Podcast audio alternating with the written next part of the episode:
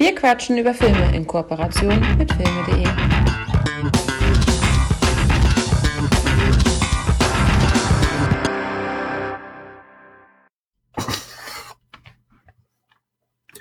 Space, the final frontier. These are the voyages of the Starship Enterprise. Boldly to go where no one has gone before. Sollen wir es als Cold-Opener verwenden oder? Ach, Quatsch. Herzlich willkommen bei Wir quatschen über Filme mit Hakan und Michael und mit einem Gast. Michael, wer ist denn heute unser Gast? Oh, jetzt ähm, muss ich hier wieder die Kohlen aus dem Feuer holen. Nein. Äh, Bastian ist unser Gast, äh, den du seit sehr, sehr langer Zeit kennst und mit dem du ja äh, auch die Inhalte der heutigen Folge eher teilst. Ich kenne ihn noch ja. länger als dich und äh, dich äh, habe ich auch schon länger hier im, im, im Leben hier drin. So, wie war es? zweitausendzwei wir. Basti sieben, neunzehnhundertsiebenundneunzig oder sechsundneunzig, fünfundneunzig. Hallo Basti übrigens. Hallo zusammen, wir grüßen euch. ähm, ja. sechsundneunzig, ja. fünfundneunzig? Irgendwie Boah, sechsundneunzig, siebenundneunzig, fünfundneunzig. Ja, das, das müsste so hinkommen. Ja, fünfundneunzig ist vielleicht schon zu früh. achte Klasse, aber, ne? achte Klasse, zweites Halbjahr. achte Klasse, zweites Halbjahr bin ich zu euch gekommen. Ja, dann warst du zum Gym geflogen und auch auf die Rasche. Oh, jetzt, zu viel Information hier. ja, ja, aber wir, wir haben uns ja auch tatsächlich, das passt ja zu, zum Konsens auch unserer Folge, wir haben uns ja tatsächlich dann angefreundet, weil wir beide festgestellt hatten, dass wir ähm, riesen Star Trek-Fans waren. Und das war ja so das Bindeglied, wie wir ja dann ins Gespräch gekommen sind und dann auch sehr, sehr viel und sehr viele Jahre mit dem Thema Star Trek verbracht haben. Ja, unglaublich, was du da eigentlich alles äh, vom Austausch über Zeitschriften, über, naja, sogar, wir haben Geschichten geschrieben und uns gegenseitig erzählt. Ich weiß gar nicht, ob man das hier verraten darf, aber Drehbücher? Ja, ja, ja, so jeder hatte so sein, seine Geschichte und auch jeder hatte einen komplett eigenen Stil. Ähm, Hakan hat eher auf jeder Seite mit Action gespielt und ich weiß gar nicht, haben deine Figuren überhaupt eine Seite überlebt? Äh, und meins war so, alleine der Prolog waren schon hundert Seiten oder so, ich weiß es nicht. Ich weiß noch, es ging auch äh, viel mit View'n und irgendwelche auch Zeitreisen und, und immer irgendwie, dann wird irgendjemand gefoltert, zusammengeschlagen und so. Und ich weiß noch, wie du dann immer gelacht hast und so. Und ich dann so, okay, war das jetzt ein bisschen zu viel? Habe ich dann wieder zu viel auf die Action-Taste gedrückt? Ja, ja, das, oh, das habe ich schon wieder verdrängt. Oh, ja. Yes. Ja, war aber, das war echt äh, spannend. Ich denke, das war unsere Star Trek-Nerds-Zeit. Absolut. Und das äh, Kartenspiel, was wir hatten, Role-Playing-Game. Und man muss ja auch sagen, die Filme haben wir ja alle im Kino gesehen, weil wir ja ähm, in dieser Star Trek-Nacht waren. Und das war im Grindel, Dammtor. Und daher ähm, die Filme eins bis acht sogar noch komplett gesehen haben. Ohne Pause hintereinander. Ja. Das war echt, äh, wann, wann ist es geschah? Irgendwie Samstag äh, im Laufe des, des Nachmittagabends und dann morgens bis in den Sonntag hinein. Das, also ich muss gestehen, ich bin nur einmal, glaube glaub ich, kurz eingenickt, aber ansonsten habe ich echt durchgehalten und ich glaube, denke du auch. Ich bin zwei oder dreimal bei Treffen der Generation eingenickt und äh, dann kam ja auch First Contact, über den wir auch gleich sprechen werden. Und da war ja so viel Action und Geballer, dass ich da natürlich immer hochgeschreckt bin und dann, dann war wieder gut, dann war ich wieder wach. Ah, ja, genau. Ja, und über den, und den dritten Film, den, den hat, den hat Michi ja in, in, in den Ring geworfen. Das war, Michi, welcher dritte Film ist von dir in den Ring geworfen worden, der nichts direkt mit Star Trek zu tun hat? Äh, ja, indirekt. Ähm, Galaxy Quest, äh, im Grunde eine, was ist das, Verarschung von Star Trek? Ja. Ja. Comedy. Hommage. Hommage. Hommage, ja. Was ist ja liebevoll? Es ist ja nicht bö- bösartig, sondern es ist ja wirklich liebevoll gemacht. Ne? Wobei, ja, aber da kommen wir wahrscheinlich später noch zu. Auch diesen Film haben wir zusammen im Kino gesehen, Basti. Das ist echt witzig. Also, ja. Alle drei Filme, die wir jetzt besprechen, sind unsere Kinoerlebnisse. Die kamen ja auch, ähm, natürlich äh, der zweite äh, mhm. Film oder Star Trek zwei sprechen wir ja auch. Der kam zweiundachtzig raus. Mhm. Den habt ihr, glaube ich, äh, damals noch nicht gesehen. Aber Galaxy Quest kam ja auch raus, bevor wir uns kannten, Hakan. Das stimmt. Aber wenn du richtig zugehört hättest, wir haben ja so eine Star Trek-Nacht gehabt. Da haben wir tatsächlich alle, alle Filme im Kino gesehen. Natürlich nicht zur Uraufführung, aber wir haben sie alle tatsächlich im Grindel-Kino gesehen. Alle acht hintereinander, zack. Eins bis acht damals noch. Ja, ja, den, den Bogen, den ich spannen wollte, war der, dass äh, ihr die Filme im Kino gesehen habt, bevor, äh, bevor wir uns kennengelernt haben. Ah, das meinst du. Ähm, alle so. Drei, ja, das, das stimmt. das stimmt. Wir sind ja zweitausendzwei dann äh, gemeinsam ins äh, Filmabenteuer auch gestartet. Genau. Super. Mike, welche Filme hast du denn eigentlich bei dir auf Scheibe? Ja, natürlich alle drei. Uh. Weil äh, d- im Grunde, ich bin jetzt kein, kein großer Star Trek-Fan, aber diese beiden Star Trek-Filme äh, sind für mich tatsächlich so die herausstechendsten äh, Filme, und die habe ich mir dann auch gegönnt. Der vierte ist noch okay oder ist noch gut, aber ist so ein bisschen, glaube ich, aus der Zeit gefallen. Und ich glaube, der siebte war auch noch in Ordnung, so hinten raus mit ähm, Malcolm McDowell. Aber der Rest ist, glaube ich, ziemlich, ja, mittelmäßig, oder? Ja, es kommt drauf an, ne? Also ich meine, ich gehöre jetzt, wenn ich kurz was sagen darf, einwerfen darf, ähm, ich gehöre zu denen, die sogar den Star, den, den Star Trek Motion Picture super finden. Ähm, aber da, da will ich, glaube ich, nicht näher drauf eingehen, weil das den mögen sehr viele nicht.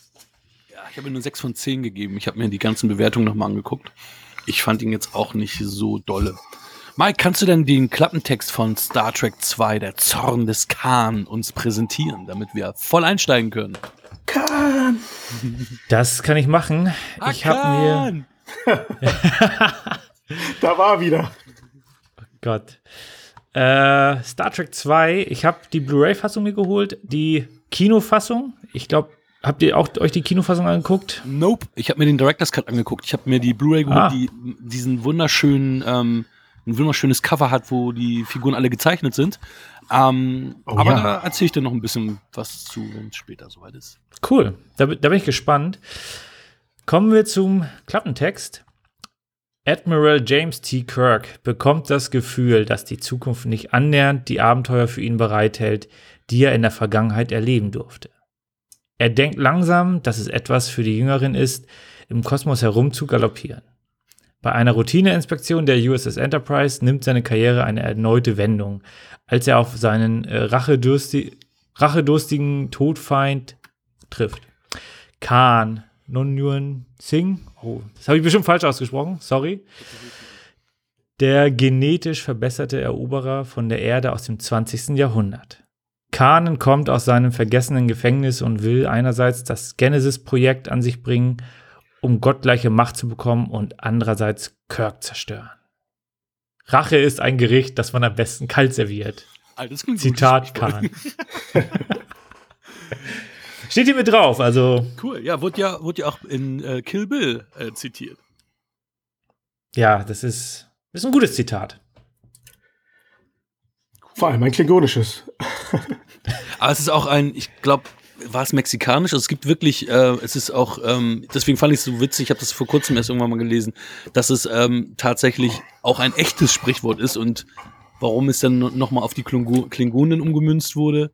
So wie heute ist ein guter Tag zum Sterben, was ja auch gerne die Klingonen sagen, ist eigentlich etwas, was die Indianer immer gesagt hatten. Also eigentlich ist es alles immer nur ähm, zweitverwurstet und gar nicht selber überlegt worden. Ja, also vor allem, wenn man bedenkt, wenn man die alte Episode kennt, Schlafender Tiger, die habe ich extra hierfür auch nochmal geguckt. Uh, da bist du uns ähm, voraus, oder hast du es gemacht, Mike? Nee, also ich. Oh, unser Gast hier macht hier die. Also, also so lange war Khan gar nicht. Äh, also die sind ja haben, haben ja lange gepennt, wurden im Weltraum gefunden. Und ich meine, so viel Zeit hat Khan sich jetzt eigentlich nicht gelassen. Es sei denn, natürlich durch seinen int- überlegenen Intellekt hat er mal eben schnell die Schiffsbibliothek auswendig gelernt und auch sämtliche klingonische Sprichwörter.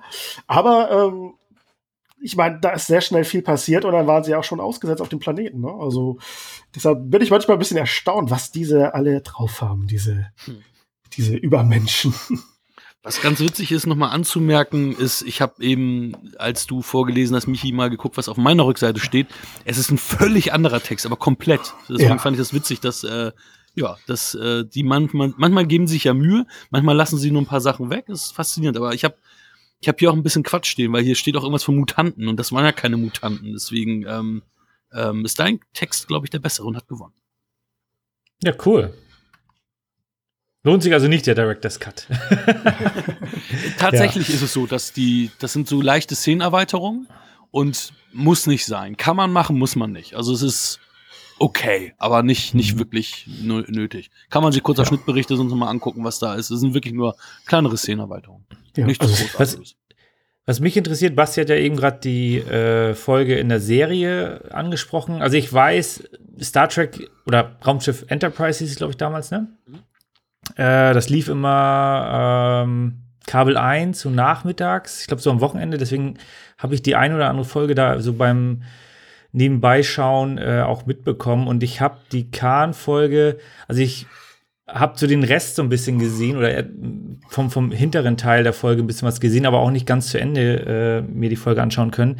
Was ich schade finde, dass sie die nicht auf die Blu-ray gepackt haben, ist aber wahrscheinlich ein Rechte-Thema. Ja, ich meine, das ist halt eine, eine Folge von einer, von einer Serie, denn ähm, in, einer, in einer Serie, also wenn du die Serien Blu-ray holst, dann hast du die natürlich. Ähm, ist natürlich schwierig, da ja, wie du schon sagst, rechtemäßig ist natürlich auch so eine äh, Geschichte, das zu machen. War aber eine gute Folge, also die habe ich natürlich früher häufiger gesehen. Ich habe auch die, ich habe die, die Staffeln alle auf Blu-ray.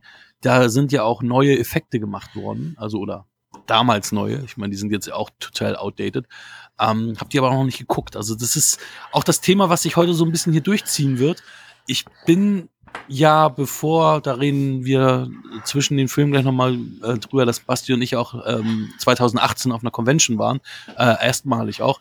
Davor hatte ich über zehn Jahre gar nichts mit Star Trek am Hut und ich merke auch jetzt so, also der große Mega-Fan bin ich nicht mehr. Also das ist so meine Teenie-Zeit gewesen, oder Kinder- und Teenie-Zeit. Ich habe damals äh, Star Trek noch auf Sat eins gesehen und einige Folgen sogar noch auf Z D F, wo es vorher äh, lief. Ähm, so der Mega-Star Trek-Fan, die Zeiten sind um. Also bei mir, ja, ist es vielleicht ähnlich. Also als ich jetzt für den Podcast diese Sichtung gemacht habe, ähm, muss ich sagen, hatte ich unheimlich viel Spaß wieder. Ähm, auch wenn es diese alten Filme sind. Ähm, ja, ich hatte wieder sehr viel Spaß, das zu sehen und, und habe mich tatsächlich auch wieder ein bisschen mehr damit befasst. Ähm, und ähm, ja, allerdings ähm, ist es auf keinen Fall mehr so wie früher, muss ich gestehen. Ja, Wahnsinn, ne? Ja, wenn ich dran denke, ich habe es geliebt. Also wirklich mega geliebt. Und ich weiß noch, wir hatten ja auch irgendwie, wir hatten ja auch damals kein anderes Thema. Auch irgendwie, da haben wir mit irgendwelchen ähm, russischen Mädchen da irgendwie, sind wir da spazieren gegangen und dann haben wir nur noch mit über Star Trek geredet und dann war, was? Ja, oh ey, wir, ey, wir, wir, ne? Ey, wir waren richtige Nerds, also das muss man echt sagen. Es ist echt, äh, ja, crazy. Wie weit, äh, also ich weiß jetzt gar nicht, was es da alles gibt. Äh, natürlich ähm, Picard, die, also die, die, wie hieß sie damals, die Serie? Star Trek The Next Generation, oder? Ja, genau. Und dann gibt es D S neun, was D S neun. Ziemlich äh, heißer Shit gewesen sein sollte. Äh, wie weit habt ihr geguckt? Also es gibt ja wirklich unzählige Serien. Jetzt aktuell ist ja Picard so ziemlicher Flop, glaube ich. Was? Oh, das ich weiß also. Es nicht. Nee, also ich ist, ist kein Flop. Ich denke, ich habe alles gesehen, bis auf die, äh, die Zeichentrickserie kenne ich vielleicht ein, zwei Folgen. Die habe ich mir jetzt nicht unbedingt angetan, aber sonst, glaube ich, kann ich sagen, habe ich alles gesehen. Doch. Also Voyager habe ich bis zur Hälfte geguckt, da bin ich da ausgestiegen und Enterprise habe ich auch nicht komplett gesehen. Ähm, Discovery habe ich jetzt bis zur dritten Staffel die erste Folge gesehen. Ähm, ja, und St- Zeichentrickserie habe ich, als sie on air war, ein paar Folgen gesehen, aber als Kind. Also daran kann ich mich auch nicht, nicht wirklich erinnern. Und Voyager ist gesehen. Also Voyager ist das mit Seven of Nine, ne? Ja. Ja, ja, okay. Das, mehr ist dann auch. Also ich Voyager kenne ich, weil ich die beiden Spiele ganz geil fand, Elite Force eins ah, und zwei. Ja, auch gespielt, ja. Die haben wirklich Spaß gemacht. Von daher, das hat gut funktioniert. Und du magst blonde Frauen mit dicken Boobs, also deswegen fandst du Seven of Nine gut. Nee, ja. Doch, natürlich. Also. ähm. Nee, aber die, die Spiele haben gut funktioniert und jetzt äh, spanne ich nochmal einen kurzen Bogen. Äh, das finde ich an Star Trek zwei auch sehr gut. Den Film konnte ich mir jetzt ohne mit der Star Trek äh, Franchise oder mit dem Star Trek Universum irgendwie so dicht verbunden zu sein, äh, ohne die Serie gesehen zu haben, konnte ich den immer gut weggucken. Der hat, der erzählt eine gute Geschichte, auch äh, standalone. Auf jeden Fall. Ähm, also es ist auch nicht nötig, die Folge vorher gesehen zu haben. Ja. Ähm, oder Basti, stimmst du mir zu? Ja, ich stimme voll und ganz zu. Also ich habe mir die natürlich angeschaut, also nicht natürlich, sondern ich habe es mir fest vorgenommen. Mhm. Und ähm, muss sagen, ja, man braucht sie nicht gucken, überhaupt nicht. Ähm, es es, es hat Vorteile, ja, vielleicht. Also wenn man sie kennt, ähm, kann man das vielleicht das ein oder andere etwas besser verstehen, aber man muss es überhaupt nicht schauen. Deshalb ich, ne? funktioniert das wunderbar. Der Film funktioniert wunderbar alleine. Was ich, was, was ich diesmal dem Film so angekreidet habe, obwohl ich die Folge nicht gesehen habe, dass du in dem Film einen komplett anderen Khan siehst als in der Serie, weil der, der Khan, der ja genetisch aufgewertet ist, intelligenter, besser, stärker als jeder Mensch ist, vielleicht ist es dem geschuldet, dass er jetzt fünfzehn Jahre im Exil gelebt hat, aber dieser Khan, den wir hier in diesem Film sehen, ist ja eigentlich nur zornig, hasserfüllt, Rache, äh, rachedurstig und zeigt für mich keinen übermenschlichen Mensch, der schlauer und besser ist als zum Beispiel die Leute jetzt hier von der Enterprise, weil er einfach nur noch von seiner Wut geblendet ist und, und, und auch gesteuert wird. Aber das kann vielleicht auch die fünfzehn Jahre aus, im Exil aus einem Menschen machen. Ich denke, das hat, also ich persönlich denke auch, das hat, ich habe mir darüber auch ein paar Gedanken gemacht, also das hängt, denke ich, schon damit zusammen, weil eigentlich ist er ja überlegen, das hat er ja dann in der Folge gezeigt, also das kann man natürlich dann aus der Folge wieder sehen und äh, unter welchen Bedingungen die auf dem Planeten da ausgesetzt wurden. Es waren ja eigentlich etwas andere. Ähm, es sollte eher so gewesen sein, dass, naja, wie Australien damals, als als die äh, Gefangenen dort äh, ihre ihre Städtchen und Dörfer errichtet haben, wildes Land, aber man kann überleben und wenn man harte Arbeit reinsteckt, dann wird es auch etwas. Ähm, Darauf hatte sich Khan ja mehr oder weniger gefreut und dann gab es ja leider ähm, diese Explosion, also dieser der Nachbarplanet ist äh, laut Geschichte in die Luft geflogen, was deren Planeten dann etwas verschoben hat in der, Lauf, in der, in der Umlaufbahn, was das, dazu führt, dass das ja eigentlich fast unbewohnbar ist. Also die müssen die letzten fünfzehn Jahre quasi um Überleben gekämpft haben und haben, das wird ja in der Folge dann auch deutlich, was sie alles verloren haben. Und ich, und ich denke mir, so jemand wie Khan, das nagt an einen trotz überlegener Intellekt, dass sie gerade mal schaffen zu überleben. Und er hat sich niemals ausgemalt, dass er Kirk jemals wieder sieht. Und jetzt hast du die Chance. Und jetzt kannst du all deine Wut rauslassen. Und ähm, also da schlage ich mal den Bogen zu etwas, was ich mir, wo ich das ich auf jeden Fall wählen wollte, ist einfach die Ausstrahlung, die Präsenz von Ricardo Montalban. Ja, Wahnsinn. Das ist Wahnsinn. Ich habe es mir auch auf Englisch, also auch den ganzen Film auf Englisch angeschaut und also bei allem, na, ich habe ja vielleicht schon mal gesagt, dass ich die neueren Star Trek-Filme, ja, also von J J. Abrams, äh, bin ich nicht so ein Fan von. Ja? Und dieser Khan, der in, in den anderen Into Darkness äh, äh, ja, verkörpert wird, da macht der Schauspieler hier Benedict Cumberbatch. Äh, genau, er macht es zwar gut, aber es ist kein Ricardo Montalban. Ne? Also die Präsenz, die Ausstrahlung, die ist einfach unheimlich stark. Also das, das hat mir un- das unheimlich Spaß gemacht, den so zu sehen. Und ähm, ja, und und mal abgesehen von, ich weiß, ich habe vergessen, wie alt er ist zu dem Zeitpunkt war. Ähm, das kann man, glaube ich, auch aus aus aus einem äh, hier aus den zusätzlichen äh, ähm, Aufnahmen hier. Oh, ich bin jetzt gerade ein bisschen durchgenommen. Also die Fitness, die Ausstrahlung, also das ist unglaublich, was der da leistet. Ja, seine Brustmuskeln, also da, da gibt's, da gab's auch mal irgendwelche Gerüchte, dass das nur eine, eine Attrappe gewesen sein sollte, aber das genau. sind seine echten Brustmuskeln, hat auch der Regisseur Nicholas Meyer bestätigt. Ähm, ich habe mir auf der Blu-ray angeguckt, ähm, das ist ja die zweitausenddreier Edition, da ist ähm, noch ein Nachruf auf Ricardo Montalban ähm, vom Regisseur. Und da hat er halt auch nochmal bestätigt, ja, es waren seine echten Muskeln, verdammt nochmal.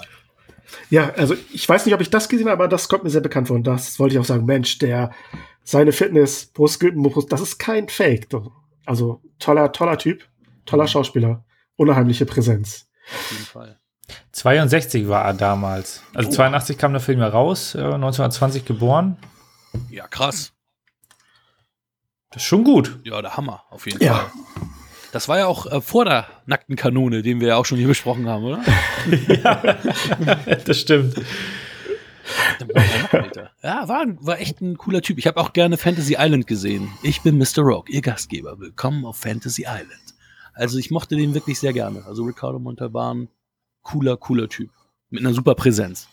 Ja. Ja, wer ist denn noch dabei? Kirstie Alley ist auch mit dabei. Also auch die sogar ihr Leinwanddebüt gibt. Ja. Die wir ja natürlich auch ähm, ja, durch Guck mal, wer da spricht und viele andere Filme dann äh, kennen, die jetzt natürlich, äh, seitdem sie sehr viel mh, ja, mehr wiegt als vorher, natürlich jetzt keine Rollen mehr kriegt. Aber ähm, auch in den späten achtzigern, frühen neunzigern ja auch ein Star war. Mhm. Also ich finde auch, äh, mal abgesehen davon, dass sowieso der allein der Cast, der äh, also der Hauptcast von der Enterprise zu dem Zeitpunkt ja auch schon recht bekannt war, waren ja Helden für die äh, für die Trekkies, Trekker. Wie würdet ihr euch bezeichnen da jetzt nur mal so am Rande? Gar nicht. Ach. Also oder wie hättet ihr euch bezeichnet? Trekkies. Ja, beides geht, also. Ja, und äh, also allein der Cast ist ja schon ähm, riesig und dazu kommen dann halt dann noch mal zusätzlich andere Leute. Also Screentime-mäßig ist man da schon ziemlich am Kämpfen gewesen, um da irgendwie äh, ja, Präsenz äh, ja, erarbeiten zu müssen. Und das hat natürlich Ricardo Montalban sehr, sehr gut gemacht. Fand ich auch äh, fantastisch. Äh, Paul Winfield ist mir noch aufgefallen aus Terminator. Ja. ja. Und Darmok, er spielt auch in der Next Generation Folge, spielt er auch äh, einen wichtigen Charakter. Ja, Recycling, das ist gut. ähm, auf. Ja, die, das ist. Die recyceln sogar Szenen. Ja, ja, das haben wir auch bei Krieg der Sterne gemacht. Ja, okay, stimmt. Nein, das, das ist ja das Praktische, so, so ein kleiner Nebenfakt für Star Trek zwei. Das Budget war ein bisschen kleiner und dadurch, dass die, die diese Inspektionsszene, wo sie mit dem Shuttle da um die, die Enterprise rumfliegen, die war ja so irrsinnig lang, also I like it, da haben sie sich gesagt, Mensch, das können wir einen Teil übernehmen, nehmen wir nicht die drei Stunden, die sie da rumfliegen, sondern ein paar Minuten zur Einleitung und schon etwas Geld gespart. Ja, auf jeden Fall. Wobei, du hast ja natürlich leicht untertrieben, der, der vom Vergleich zum ersten Film ist das Budget, glaube ich, also mehr als halbiert worden. Also ich habe zwei Quellen gesehen, die eine Quelle sagte fünfunddreißig Millionen Dollar, die andere Quelle sagte einundvierzig Millionen Dollar, hätte der erste Film gekostet und ähm, der Zorn des Khan hat nur elf Millionen gekostet. Also die haben ganz schön Federn gelassen vom ersten zum zweiten Film, muss man sagen. Ja, genau. Und ich, ich bin der Meinung, gelesen zu haben, dass der erste Film war zwar finanziell erfolgreich, aber er musste halt äh, künstlerisch viel Kritik einstecken. Das, glaube ich, sagen auch sehr viele. ähm, und deshalb hat der nächste Film halt, Star Trek zwei, ähm, deutlich wegen kleineres Budget bekommen.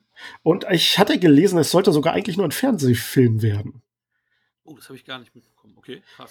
Ähm, Dafür bin ich dann doch ganz froh, dass es ein bisschen größer geworden ist und ähm, ja, dass sie es doch irgendwie hinbekommen haben, daraus einen Kinofilm zu machen. Ja, was ich erstmalig gesehen habe, wo ich total verwirrt war, ist, dass ähm, Gene Roddenberry mit diesem Film gar nichts zu tun hatte, weil er den ersten Film so verkackt hat. Ja. Hatte einfach nur eine Beraterfunktion hier in diesem zweiten Film gehabt. Das ist mir früher so nicht bewusst gewesen. Genau, das habe ich auch im Zuge dieser Recherche, was man alles macht von, und, und liest und wieder lernt, äh, total spannend. Ja, der musste den Produzentenstuhl räumen, wenn ich das richtig im Kopf habe.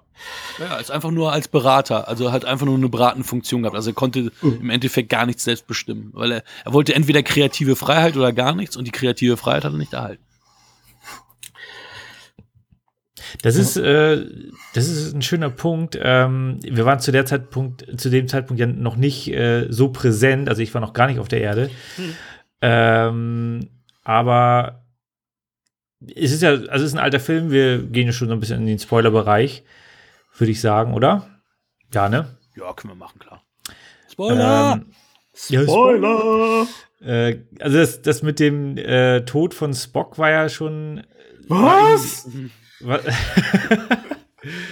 ja irgendwie ein fester Bestandteil von, von der Planung. Und da hat der äh, Gene Roddenberry, Bow, nee, warte, wieder, muss ich mal nachschlagen. Gene Roddenberry, so. Äh, das passt ihn ja so gar nicht in seiner, äh, in seiner Star Trek Welt, in seinem Star Trek Weltbild.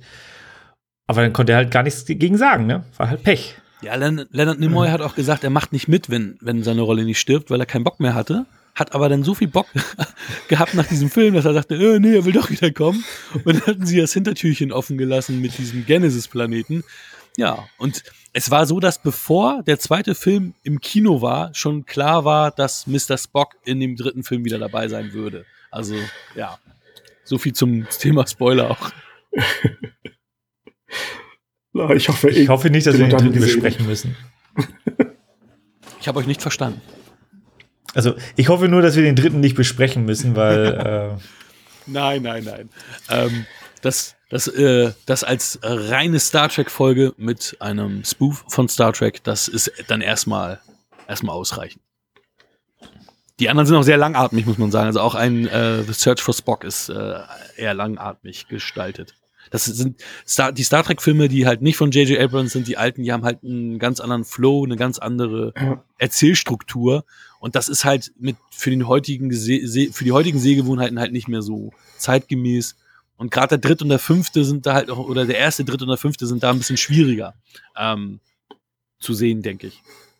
Ja, komplett richtig, ja.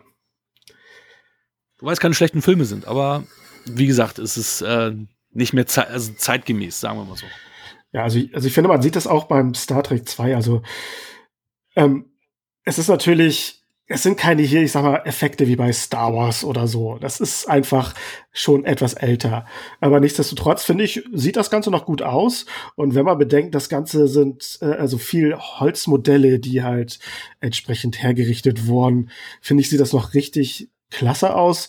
Äh, und ähm, ja, nimmt mich auch heute noch mit, muss ich sagen. Also selbst wenn ich so einen komplett neuen Star Wars-Film sehe mit all den Mega-Effekten, ähm, kann ich mir trotzdem noch so einen Star Trek zwei angucken. Ja, auf jeden Fall. Was auch witzig ist, ähm, um wieder einen Bogen zu unserer vorigen Folge zu schlagen, ähm, dass äh, Teile des Sets wurden für den Piloten einer T V-Serie benutzt als Labor, und zwar die Serie MacGyver mit Richard Dean Anderson. MacGyver. Sehr gut. Ja, Paramount halt, ne? Paramount ist äh, im Recycling sehr groß, aber sollte man ja auch machen. Das, äh, um Geld zu sparen und dann das Geld woanders zu investieren, ist es natürlich gut, wenn man da immer ein bisschen sparen kann. Ja, ist, ist auch, auch besser nachhaltig für die Umwelt. Ja. Aber ich, äh, ich gebe dir äh, da auch vollkommen recht, Basti. Ähm, die Effekte, also ich mag gerne Filme mit Practical Effects, auch wenn die ein bisschen älter sind, äh, auch wenn es dann nur kleine Modelle sind. Und mir hat ja auch so das ganze äh, Set-Design hat mir sehr gut gefallen. Also auf der Genesis-Station, das hat ja schon so ein bisschen, ja, so leichte äh, Alien-Vibes, also so mehr auf Spannung getrieben. Und äh, das hat mir auch gut gefallen. Also das war schon, hat schon, hat schon einen Charme. Ja, jetzt wo du die Raumstation erwähnst, also in Bezug auf, man hätte auch diesen Film deutlich länger machen können, alleine wie Khan und seine Truppe halt die Raumstation einnimmt und äh, nach dem Genesis-Projektil sucht oder dem Projekt. Das alleine wäre schon einfach krass gewesen. Ja, das, das ist so ein kleiner Bruch im Film, ne? Man denkt, also die Enterprise kommt an und wird dann beschossen und da ist das ja schon alles passiert, was du gerade äh, erzählt genau. hast und das wird gar nicht so im ersten Schritt klar. Ja, auf der anderen Seite ist dann die, die Untersuchung der Station natürlich ein bisschen spannungsgetriebener. Auch äh, hier äh, Pille hat Angst vor einer Maus. Das auch geht also unfreiwillig komische Szene, aber gut, ähm, kann man drüber hinwegsehen, denke ich mal. Aber die Szene, die ihr gerade erwähnt habt, da ist ja auch krass zu sehen, wie brutal die eigentlich ist mit einer Blutlache und da hängen die Leute. Ähm, wir haben jetzt ja wirklich die beiden Star Trek-Filme gewählt, die den dunkelsten Ton haben und ähm, ja, die auch viel miteinander zu tun haben, was mir erst heute, also jetzt mit, mit ähm, Sehen der Filme nochmal bewusst geworden ist, wie viele Parallelen die haben. Denn auch hier ähm, spielt Moby Dick eine Rolle und äh, die, ja, die Getriebenheit eines Captain Ahab. ja. Ja. Da, da werfe ich aber gleich noch mal so einen kleinen Effekt rein, den ich mhm. später noch mal aufgreife. Ja. Ähm, Khan wurde neunzehnhundertsechsundneunzig, glaube ich, haben die gesagt, äh, wurde er in Tiefschlaf äh, oder wurde er da irgendwie eingefroren und keine Ahnung, ins Weltall geschickt? I don't know. Also, ja, da sind wir heute noch nicht. Ja, das passt nicht mehr ganz so. Blade Runner zwanzig neunzehn.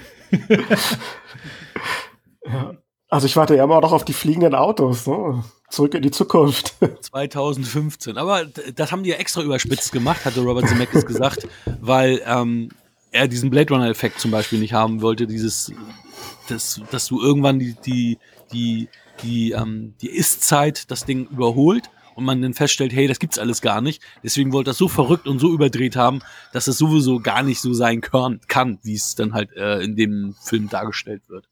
Hat auch ganz gut gemacht. Haben wir auch schon besprochen.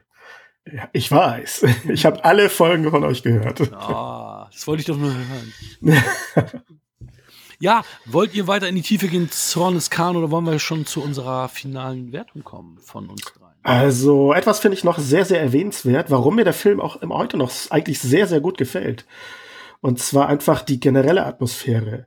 Ähm, ich hatte, das hatte gar nichts mit dem Podcast hier zu tun, sondern im Vorfeld schon mal geschaut gehabt, so immer mal wieder auf YouTube. Äh, und dabei, ich kann den YouTuber gar nicht nennen, weil ich das gar nicht, habe mir jetzt nicht aufgeschrieben, ist schon eine Weile her. Und Ähm, der hat mir so ein bisschen gezeigt, der hat sich halt mit Regiearbeit befasst, er sich. Und, und durch seine Erklärung ist mir klar geworden, warum ich diesen Film hier so mag, warum er mich sofort fesselt. Und das, weil er hat Star Trek zwei analysiert und dabei einfach die Kamera beschrieben. Wie ist die Kamera im Winkel? Wann ist die Musik wie?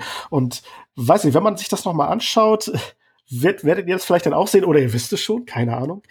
Ähm, und zwar in jeder Szene, ob gesprochen wird oder nicht, durch die Musik, durch den Kamerawinkel, wird immer gezeigt oder dargestellt, wer hat gerade die Oberhand, wer unterliegt. Das wird durch die Musik untermalt, durch den Kamerawinkel und durch seine Erklärung, ich habe leider, wie gesagt, den Namen nicht, mhm. ist mir das heute klar. So, wow, deshalb finde ich den Film so toll, so genial. Er fesselt mich immer wieder, weil einfach die Arbeit, das ist einfach sehr gute Arbeit gemacht worden. Ich finde es auch sehr interessant, dass ähm, Khan und Kirk ja niemals aufeinandertreffen innerhalb dieses Films. Das habe ich mir sogar aufgeschrieben. Und das, äh, das ist ja auch daran, das war dem geschuldet, dass ähm, Ricardo Montalban ja in, zu der Zeit auf Fantasy Island gedreht hat und die haben einen ganz anderen Drehplan gehabt. Er hat einen anderen Drehplan gehabt als, als der Hauptcast und hat dann seine Szenen dann abgedreht, ähm, als die anderen schon längst durch waren. Also die hatten einen ganz anderen Schedule und deswegen gab es auch keine gemeinsame Szene. Was, glaube ich, auch dem Film aber gut tut, ist, ich habe gelesen, es war geplant, dass die auch irgendwie so einen Fechtkampf haben würden oder so. Irgendwie, ich meine, da hast du da irgendwie einen Mitte fünfzigjährigen, einen über sechzigjährigen, die da noch irgendwie die Schwerter oder die Klingen schwingen. Also ich glaube, das ist so schon gut, wie es ist, wie es gemacht wurde. Also ich denke auch, das passt ganz gut. In Schlafender Tiger, also die Folge von Enterprise, da treffen sie aufeinander und haben ihren Kampf und äh, da merkt man auch, wer sein Raumschiff kennt und wer nicht und äh, entsprechend äh, die Elemente dort einsetzen kann. Da hilft dann auch nicht unbedingt ein überlegender Intellekt. Ähm, und hier sieht man das dann halt, sie treffen nicht aufeinander und wie gehen die damit um? Ja. Ja, Basti, willst du denn zu deiner finalen Wertung kommen oder Mike, hast du noch irgendwelche Anmerkungen? Nö, nö, nö, ich äh, bin auch äh, wunschlos glücklich. Mir hat der Film Spaß gemacht. Schön. Basti, willst du mit deiner Wertung anfangen? Oh, also ich muss gestehen, mit diesen Wertungen kann ich nicht viel anfangen, ob zehn, zwanzig oder was ihr da habt. Oder wenn es eine sieben ist oder doch eine null Komma fünf ran. Ähm, also ich muss, an der Stelle möchte ich einmal ein Lob äh, an Michael aussprechen. Michi, als, das war, glaube ich, in der letzten Folge, da hast du gesagt, so irgendein Film, ich habe das so nicht mehr im Kopf, aber du hast gesagt, ich finde den Film doof, er kriegt eine zwei von zehn. Und das muss ich, da muss ich wirklich mal ein Lob aussprechen. Sonst ist es immer so, ah, ich finde den Film doof, aber na, er kriegt noch eine fünf. Und dann denkt immer so, Leute, traut euch, der Film ist scheiße, gebt dir doch mal eine schlechte Bewertung. Ey, da ist eine Sellerie, die in den Arsch gesteckt wird. Das ist richtig. Und dann läuft er da so rum. Und auch Ryan Philippe steckt sich eine Sellerie in den Arsch und läuft dann so rum. Das ist richtig. Ich, ja, aber ich fand's einfach, ich fand's einfach, äh, einfach mal toll, dass es tatsächlich so eine Bewertung überhaupt gab. Das super. Ich überlege jetzt auch schon tatsächlich, dem eine eins zu geben, jetzt wo ich mir das schon wieder anhören muss. Aber, aber da, da wir jetzt gerade gerade schon mal bei dem Thema sind, muss ich da noch mal kurz einhaken. Und zwar die letzten Worte dieser Folge Ähm, bekommen die Bewegtbildbanausen Guess und Lee, die haben nämlich unsere Folge gehört und haben uns äh, äh, ein Statement zu unserer Folge geschickt und damit äh, werden wir die heutige Folge ausklingen lassen. Ähm, nur schon mal so, so am Rande. Oh, bin ich sehr gespannt.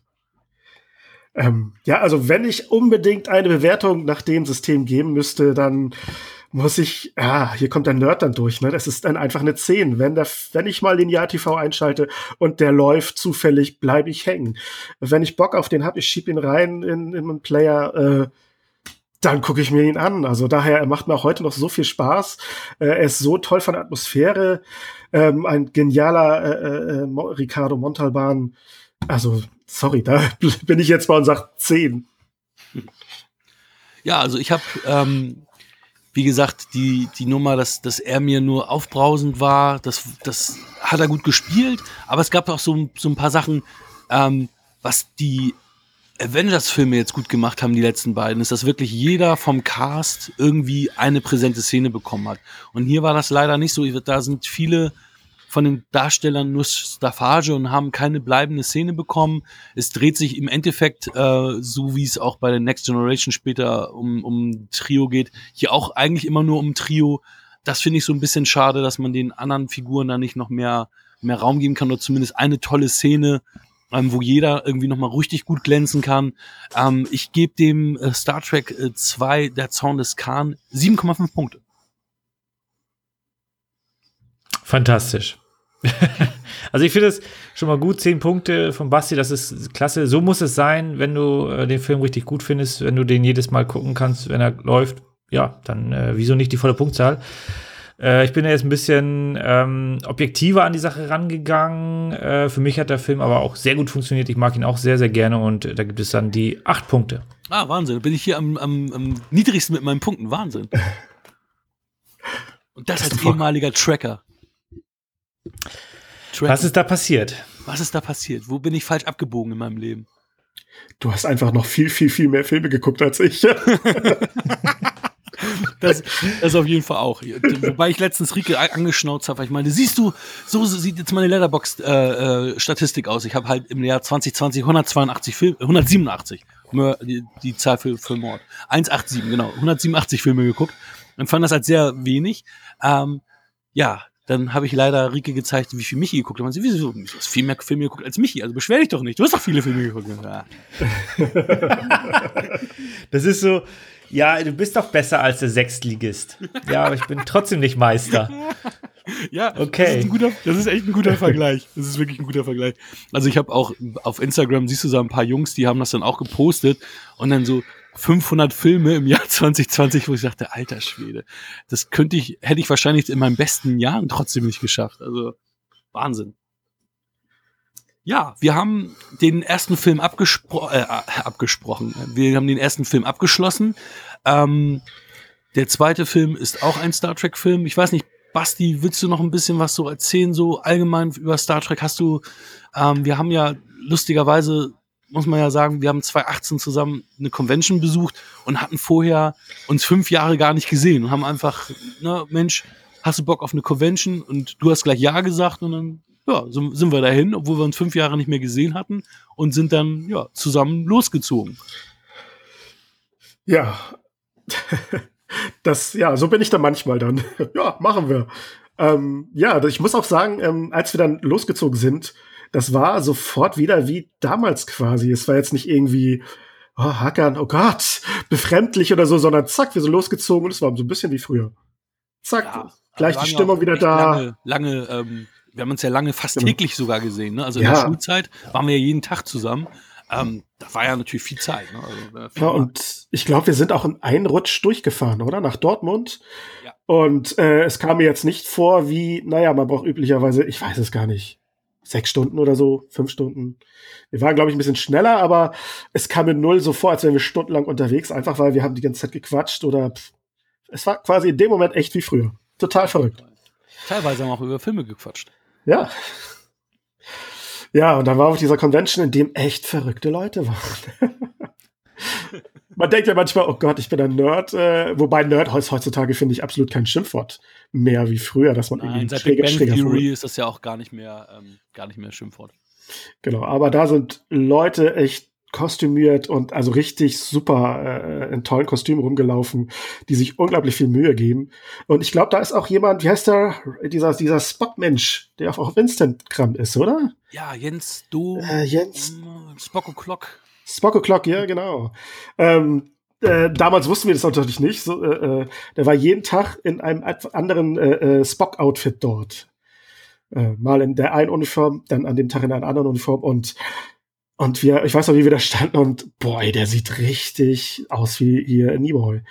Also ja, unglaublich. Das sieht ihm super ähnlich. Ähm, Jens Dombeck heißt er. Ah ja, Dombeck, ja. ja. Liebe Grüße, ähnlich. Falls er das hier hören sollte. Ja, wir ähm, verlinken ihn einfach mal. Macht einen tollen Job. Ähm, naja, und ähm, wir hatten damals ja vor, vor vielen, vielen Jahren das Erlebnis, auf äh, Patrick Stewart zu treffen. Ja. Ähm, ja, wir sind extra losgezogen, um das einfach mal zu machen, um ihn zu treffen, vielleicht ein Autogramm einzuheimsen. Ähm, ja, und diesmal waren wir das erste Mal halt auf dieser Convention, wo dann plötzlich ein Haufen dieser Schauspieler vor Ort sind. Oder waren. Ja, und ich war ja immer großer Star Trek Deep Space Nine Fan und das war ja auch fünfundzwanzig Jahre Deep Space Nine und da waren ja super viele Darsteller aus D S neun. Also für mich war das ja auch echt ein Mega-Fest, muss ich sagen. Ja, das war wirklich toll. Ähm, hier haben wir natürlich äh, auch welche gehabt aus den alten Star Trek Filmen. Ähm, äh, ich sage einfach mal hier Uhura und Chekhov. Wie und natürlich alt auch Kirk. Die, ja, wie alt die natürlich jetzt nochmal geworden sind. Ähm, das war ja sehr, sehr spannend zu sehen und ähm, ja, leider kostet natürlich äh, der, der, der Zugang zu denen, wenn man ein Autogramm möchte oder so, kostet natürlich echt Geld. Man muss echt ein bisschen Geld mitnehmen, wenn man unbedingt ähm, viele Fotos und Autogramme mit denen machen möchte. Das stimmt. Aber es war auf jeden Fall spannend, äh, was für Informationen man bekommen hat, die Veranstaltung, ähm, ja, wie sie sich Mühe gegeben haben, einen zu unterhalten. Ähm, ja, dann die Party, die da war. Das war so eine kleine Nerd-Party irgendwie. Äh, haben die eigentlich getanzt, die Leute, oder eigentlich nur gefilmt, weil sie äh, die Darsteller unbedingt auf Band haben wollten, sage ich mal. Ich glaube, hinterher wurde ein bisschen, bisschen ähm, getanzt, aber da hatte ich auch schon so viel Bier-Intus, da war ich schon echt gut dabei. Ähm, als dann hier das neue Red Pack um Jeffrey Combs äh, da äh, performt hat. Und da haben wir auch ein paar Fotos so gemacht. Einfach ja, ja, die genau. C Ds, die wir, die wir geholt haben. Ja, genau. Also, die waren auch total sympathisch, nett. Haben sich einen Moment Zeit genommen für die Fotos dann und ja, war auf jeden Fall ein schönes Erlebnis. Das eine Foto hast du, glaube ich, bei Instagram mit Jeffrey Combs und Reanimator. Ja, das, glaub, das genau. Das war dann auch, äh, genau. Das, das war aber jetzt ähm, in einem äh, anderen Kontext. Das waren dann auch zwei andere Jungs, die da waren. Hier Warren Armstrong und Casey Biggs. Ja. Das Witzige war, den Warren Armstrong, den kannte ich vorher da gar nicht mit Namen. Der hat irgendwie sieben, acht Charaktere im ganzen Star Trek-Universum gespielt. Der war da aber so cool und so lustig und so echt mega, dass, dass, dass ich dann da so, so ein kleiner Fan von dem geworden bin auf der Convention. Und ihm nachher noch sogar die Hand geschüttelt habe am nächsten Morgen. So, hey, Mister Armstrong. Und den Shake Hands, er wieder mit seiner Hand gegeben. Ich denke so, yeah. Ich hab's geschafft. Kaum vorstellbar in der heutigen Zeit, aber ja, ja, ja, ja, ist gar nicht so lange her. Nee, das stimmt, zwanzig achtzehn war das, ja, das stimmt. Ja, aber Basti, ist witzig, dass du das eben so, so lapidar runtergeknallt hast, aber wir haben ja tatsächlich, ähm, jetzt sprechen wir gleich über Star Trek acht, ähm, bei der Premiere von Star Trek neun, die kam, ähm, da waren Jeff, ähm, hier ähm, Patrick Stewart und F. Murray Abraham anwesend, den man ja auch kennt, F. Murray Abraham, ähm, Loaded Weapon, Vater Kekse. Oder, oder, oder natürlich aus, aus Amadeus, wo, wo er Oscar, Oscar prämiert war. Ähm, und ich habe auch zu ihm, glaube ich, gesagt, you were great and loaded weapon. Ähm, oh Gott, ja. Ähm, und das Witzige war ja tatsächlich, es gab ja eine Info im Radio, glaube ich, von wegen, ja, hier, ähm, die Stars sind da und äh, die wohnen im Atlantik-Hotel. Und wir sind dann ja einfach naiv, wie wir waren, ja, wir fahren da jetzt einfach mal hin und haben irgendwie zehn Minuten gewartet und dann kam Patrick Stewart auch einmal vorgefahren, kam F. Murray Abraham vorgefahren. Also, ich meine, die Chance, genau zur richtigen Zeit dahin zu fahren, war so gering und das ist uns damals aber gar nicht bewusst gewesen. Wir haben es einfach getan und wir haben gewonnen. Ja, total, ja. Also ich war sogar beeindruckt von dir, Hakan, damals, weil äh, als wir direkt vor Patrick Stewart standen, plötzlich steht da Patrick Picard vor mir mit seiner glänzenden Halbglatze. Äh, äh, ich habe kein Wort auf Englisch rausbekommen und du hast da äh, schön auf Englisch, kon- du konntest was von dir geben. Ja, aber ich war total fertig. Ich hab, also gefühlt habe ich nur, uh, uh, please your autograph. Also ich war total, ähm, ja, es war total heftig. Also das war ja auch noch mitten mitten in der Zeit, wo die Kinofilme auch gemacht haben, also wo er noch mitten in seiner Blüte war. Wenn du ja heute Picard, die alt, äh, die, die, die neuen Folgen siehst, dann sieht man ja schon, dass er jetzt halt, ich meine, er sieht immer noch super aus, aber dass er, dass er halt jetzt äh, ein sehr alter Mann ist. Und das war ja noch mitten so in seiner Blütezeit.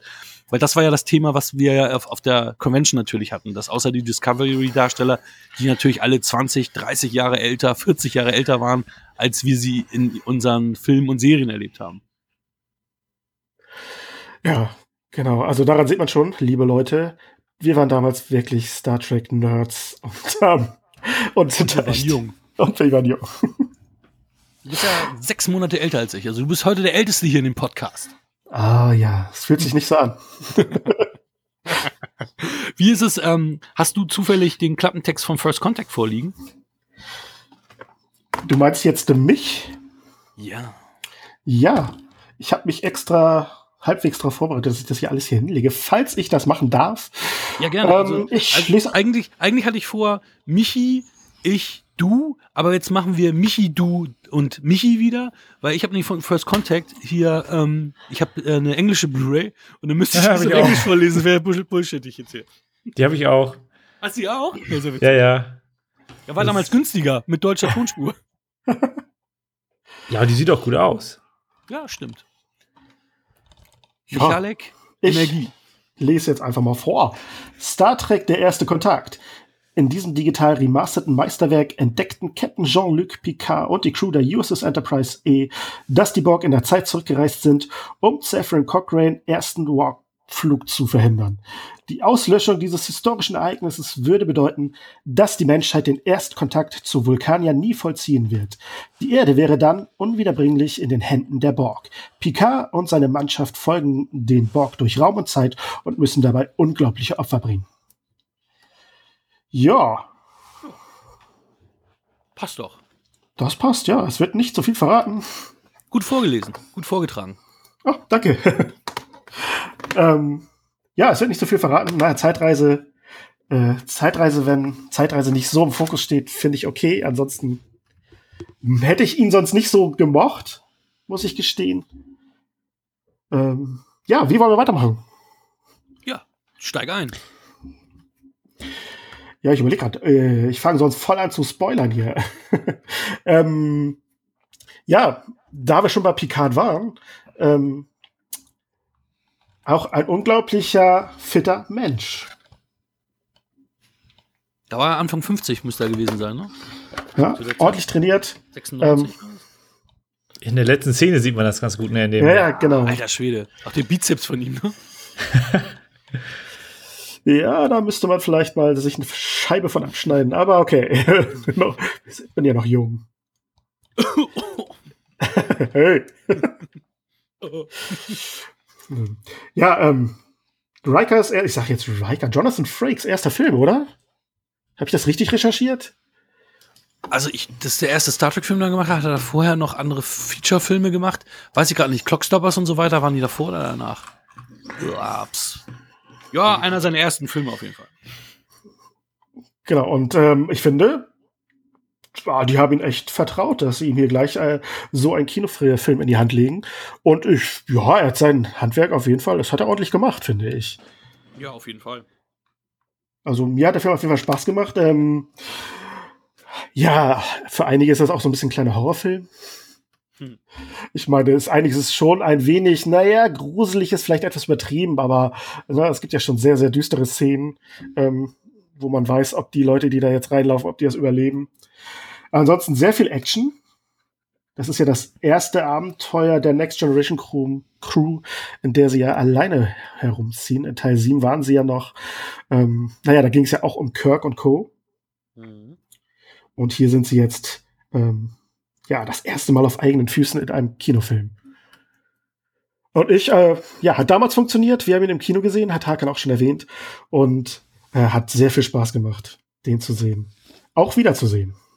Den haben wir auch zweimal im Kino gesehen.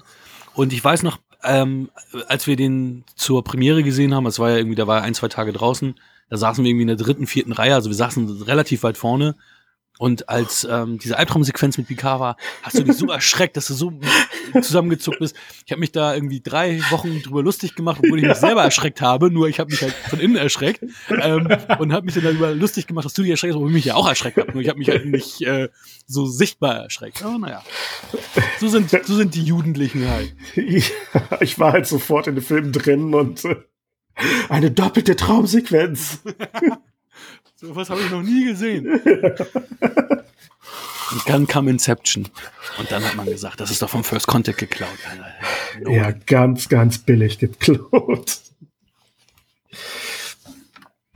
Ja, jetzt ist, der Ball liegt noch bei dir, außer jemand anders will ihn gerade auf, auf, aufspielen. Jetzt rede ich auch schon in diesem Fußballjargon wie Michi. Ja. Angesteckt. Ich, ich nehme einfach mal den Ball weg. Nimm mal den Ball ähm, weg, bitte.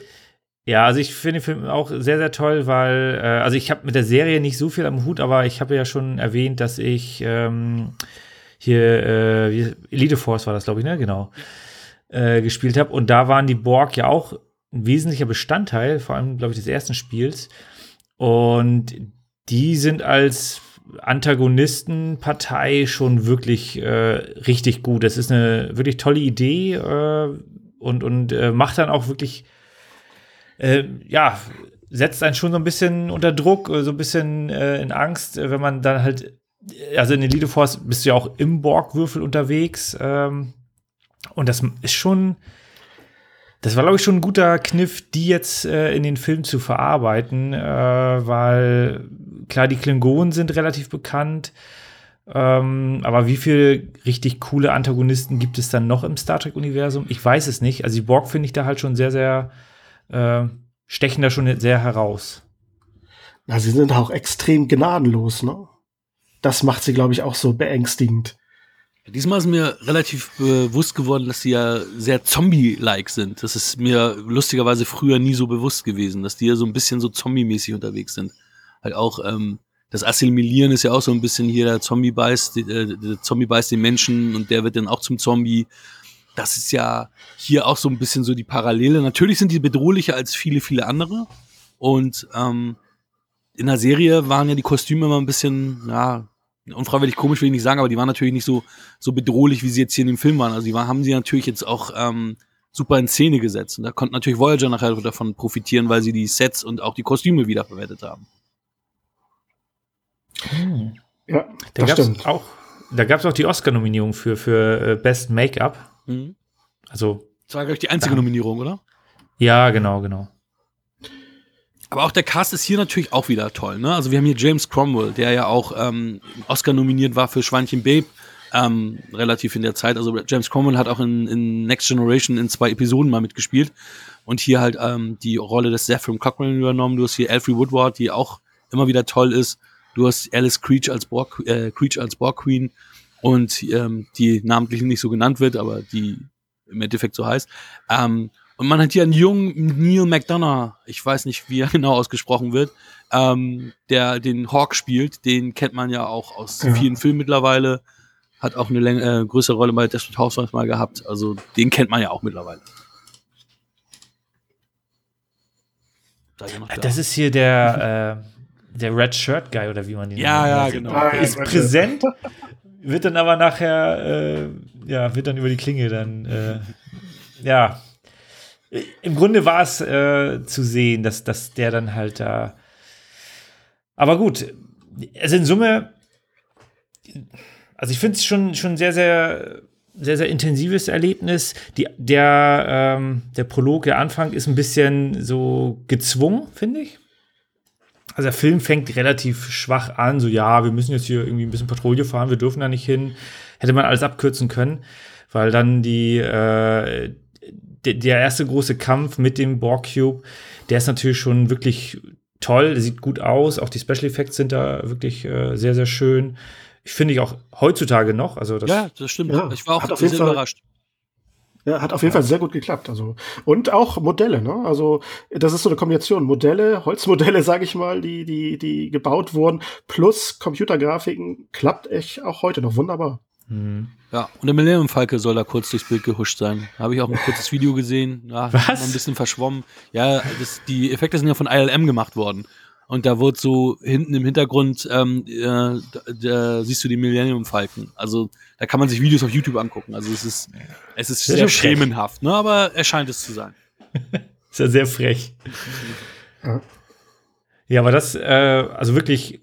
Hat wirklich gut funktioniert, dass, wie Basti schon sagte, das mit dieser Zeitreise, da, da muss man das einfach mit dem Augenzwinkern nehmen. Das ist natürlich Hanebüchen, was da passiert.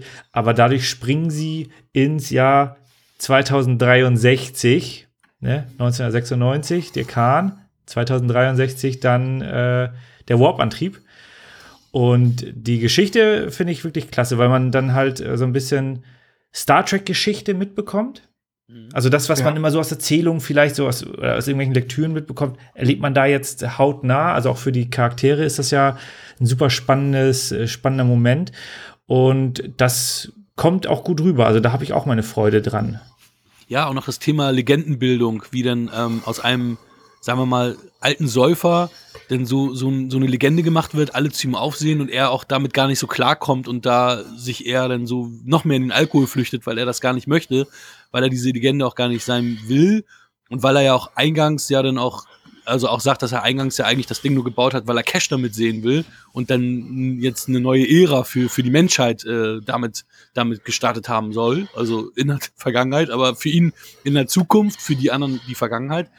Ähm, fand ich auch sehr spannend. Das ist mir das erste Mal noch so richtig so bewusst gewesen, von wegen, dass er, dass er der unfreiwillige Held ist, der das auch gar nicht sein möchte. Und das, das hatte ich mir früher nicht so bewusst gemacht. Das fand ich ganz spannend, dass ich jetzt andere Aspekte jetzt auch gesehen habe, die mir vorher irgendwie nicht so, in, in, die ich nicht so wahrgenommen habe oder die, die ich ausgeblendet hatte damals. Ja, ich, ich stimme da total zu. Also das ist mir so ein bisschen zwar früher auch schon aufgefallen, aber hier jetzt beim Rewatchen ähm, nochmal sehr extrem. Also ich glaube, wir sind auch schon mitten im Spoilern, oder? Kann das sein? Ja, ja, ja. Ich hatte mich so ein bisschen zurückgehalten, weil ich äh, so, ah, was kann ich sagen, um, um jetzt nicht zu spoilern, aber wir sind jetzt schon mittendrin. Aber genau das ist auch, äh, also wirklich schön zu sehen, da gibt es einen Charakter, das ist eigentlich der Held für die Leute aus dem vierundzwanzigsten. Jahrhundert äh, und der Typ will eigentlich, ne, er will Moneten und damit will er sich ein geiles Leben aufbauen. Mhm. Ähm, und ist dann damit total überfordert, was die ihm dann doch doch nach und nach alles erzählen, äh, ja, dass da irgendwie eine heiß, ich bin auf der, hier Zefram Cochrane High gegangen und übrigens, da steht eine Statue von dir in dann und dann und da kann man schon leicht überfordert sein dann. Und ich finde es dann auch irgendwie sinnvoll, dass er sagt, ja, ihr wisst ja was, ihr könnt mich mal, ich will das nicht, ich bin da mal weg. Ja, kann, kann ich auch gut nachvollziehen, sehr menschlich. Also, also sehr menschliche ja. Komponente. Also neben der ganzen Action finde ich dann, das hat, äh, gibt es immer wieder die, genau solche Szenen, in denen so ein bisschen herausgearbeitet wird, wie es den Leuten so geht, äh, was da passiert. Ich fand die, die ich fand Diana Troy-Suff-Szene so ein bisschen übertrieben. Ja, ja, die war äh, ein bisschen grenzwertig. Wo ich jetzt noch mal kurz einhaken wollte, ist, ich fand die Szene, wo äh, der eine ähm, den Zefram gefragt hat, so, ja, ist, ist das hier so richtig? Und weil, weil er das ja entdeckt hat oder dass diese, diese, ja, diese wissenschaftliche Entdeckung gemacht hat, ähm, ausgearbeitet hat. Aber zu dem Zeitpunkt hat er das ja noch nicht ausprobiert gehabt. Woher soll er das dann wissen, ob das ja. richtig ist, was da ja, steht? Ja, ja. Ja. Ist das hier, wo, wo Barclay kommt? Der ja, irgendwie. Ich glaube, das war kurz vor der Statue mit dieser Statue-Szene dann. Ja, ja, ich glaube, es war mit Barclay. Barclay. Ja, ja, genau. Das, das weißt du ja nicht, Michi, aber es gibt da einige tolle Cameos. Also der, den, den du meinst, der dann auch sagt, kann ich ihn die Hand schütteln?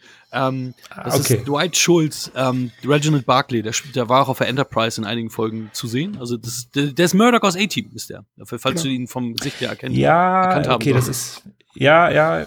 Und ganz witzig, der hat die ähm, Synchronstimme von David Nathan. Da habe ich gedacht, oh, David Nathan, also die Christian Bale-Synchronstimme, der, der jetzt ja auch mhm. immer die ganzen Stephen King-Hörbücher spricht. Und der wird äh, nachher auch Sam Rockwell synchronisieren in Galaxy Quest. Das fand ich ziemlich witzig, dass ich da David Nathan äh, jetzt innerhalb dieses Podcasts zweimal gehört habe. Ganz witzig. Und etwas, was du vorhin bei, bei Zorn des Khan erwähnt hast, finde ich, ist hier, kommt das hier, genau das Gegenteil passiert hier. Und zwar, dass halt typisch Star Trek, wo es eher um Kirk und Spock und so geht, immer dieses Trio und wenig halt die anderen Charaktere, die aber auch interessant sind, ha, finde ich, haben hier in Star Trek acht äh, die, die auch die Nebencharaktere oder, naja, alle von der Crew eine gewisse Screentime. Ja. Also selbst Beverly Crusher, äh, also den, den Schiffsarzt immer vernünftig einzubinden, kann ich mir vorstellen, dass es schwierig ist, aber ich finde, sie hat auch ein paar coole Szenen. Ja, doch, also ja. Da, da stimme ich dir voll zu. Also da war ich diesmal auch Ähm, befriedigt da, dass alle, alle von den Darstellern auch so ein bisschen was zeigen durften. Wen haben wir denn noch als Cameo? Wir haben Robert Picardo, der den Schiffsdoktor ja spielt, der hier als Hologramm nur ist, also von der Voyager. Ähm, und das habe ich auch erkannt. Cool. Und was mir lustigerweise das erste Mal aufgefallen ist, und zwar glaube ich auch nur, weil wir ihn auf der, ähm, auf der Convention gesehen haben, ich dass eine Maitre von Ethan Phillips Neelix gespielt wird. Ja. Das ist mir vorher nicht bewusst gewesen. Genau, und er wird im Abspann auch nicht erwähnt. Richtig, der ist uncredited, ja. Genau, also ich habe ihn auch, habe mich gefreut. Ich so, hey Ethan, Phillips, den haben wir ja gesehen. Ja, der hat ja sogar, als du gefilmt hast, wie Jeffrey Combs mein, ähm, mein Reanimator Media Book gesigned hatte, also sogar einmal mitten in die Kamera geguckt. Ja. Ach, das war schön. Schwelge nicht in Erinnerung, rede weiter. Ja, also an dieser Stelle muss man vielleicht einmal sagen, das ist mein allererster Podcast. Ich muss mich erstmal dran gewöhnen, dass, ja, ich höre euch ja sonst eher zu. Und jetzt soll ich tatsächlich auch was sagen. Ja, wir sind hier die Podcast-Entjungferer. Also wir haben ja schon einige entjungfert. Also wir sind hier wirklich, wir deflorieren hier ohne Ende. Also Wahnsinn. Wir kriegen halt die Superleute nicht, ne? Was? Was? Was? Adi hat nicht zugesagt. Ja? Ja, okay. Also, ich muss ja mal sagen, ihr habt, also was mich angeht, wenn ich mir anschaue, wen ihr jetzt schon teilweise, teilweise hattet, ähm, da würde ich eher sagen, das waren teilweise ja richtig echte Experten, die hier etwas zu Filmen sagen, die sich intensiv mit sämtlichen Filmen, Genres und sonst was beschäftigen. Ähm, ich würde mich jetzt überhaupt nicht als Experten nennen, sondern eher so, ja, ich genieße die Filme, äh, wenn ich mal richtig mir die Zeit nehme, um was Vernünftiges zu gucken. Ähm, aber dann gebe ich auch, auch gerne mal meine Meinung. Äh, Und deshalb bin ich froh, dass ich heute bei Star Trek dabei sein darf. Danke, muss ich da noch mal sagen. Aber sehr gerne, da haben wir doch äh, über ein Jahr haben wir da jetzt darauf hingearbeitet. Das ist ja, ähm, also sorry, dass wir so lange gebraucht haben. Naja, eigentlich wollten wir ja tatsächlich auch zusammensitzen und blöderweise hat uns die aktuelle Situation jetzt dann doch gezwungen, das so zu machen. Äh, ansonsten, glaube ich, ist da, glaube ich, noch mal richtig, richtig spaßig geworden, wenn wir drei irgendwie zusammengesessen hätten und das wirklich face-to-face hätten machen können. Ja, mich ist mir immer zu frech geworden. Ich weiß nicht, ob wenn ich jetzt mit ihm da face-to-face sitze und mich dann zurückhalten kann. Müsste ich mir sagen, Basti, halt mich zurück, halt mich zurück. Ob ich das machen würde? Hm. Natürlich, natürlich. Aber was ich auf jeden Fall erwähnen will, Star Trek acht. Meine kleine Lieblingsszene in Star Trek acht ist, als dann die Crew der Defiant gerettet wird. Mhm. Das ist, wird zwar nicht irgendwie großartig gezeigt, sondern es, letztendlich kommt nur Worf äh, auf die Brücke, aber die Begrüßung, tapferes kleines Schiff. Klein. Und das im englischen Original mit den, mit, mit, mit der Stimme der Originalschauspieler ist nochmal, nochmal ein anderes Erlebnis, sag ich mal. Ja, das geht. Das finde ich gut, dass du es gerade ansprichst, weil mich das auch ähm, so, also ich fand das auch ein bisschen schade. Ich habe extra so geguckt, na, sieht man noch irgendein bekanntes Gesicht, aber dass sie da nicht irgendwie noch ein paar Leute von D S neun so mit eingebunden haben. Also ähm, es gibt ein gefilmtes Cameo von Avery Brooks, wie er ähm, Worf anweist, dass er jetzt die, die, das Kommando der Defiant hat. Wurde gefilmt, aber gecuttet aus dieser, aus, dieser, aus der Kinofassung. Aber ansonsten sieht man ja auch keinen aus D S neun. Ich meine, D S neun und Voyager wurden ja parallel noch gedreht. Die, die liefen ja noch, die, die beiden Serien. Da hätte man ein bisschen noch was machen können, finde ich, aber ja. Es ist ein Jammern auf hohem Niveau bei diesem Film. Es ist wirklich, ähm, der Film bietet halt alles, was, was ein Star Trek-Fan gerne hat und auch der, sagen wir mal, Mainstream-Mensch, ähm, der halt auch ein bisschen Science-Fiction natürlich affin sein muss, ähm, kommt hier auch auf seine Kosten. Ja, absolut. Kann ich bestätigen. Als Nicht-Star Trek-Fan? Ich wollte gerade sagen, du bist ja das, das, das äh, perfekte Beispiel, weil du ja mit Star Trek so ja gar nichts, also wirklich gar nichts an, anfangen konntest.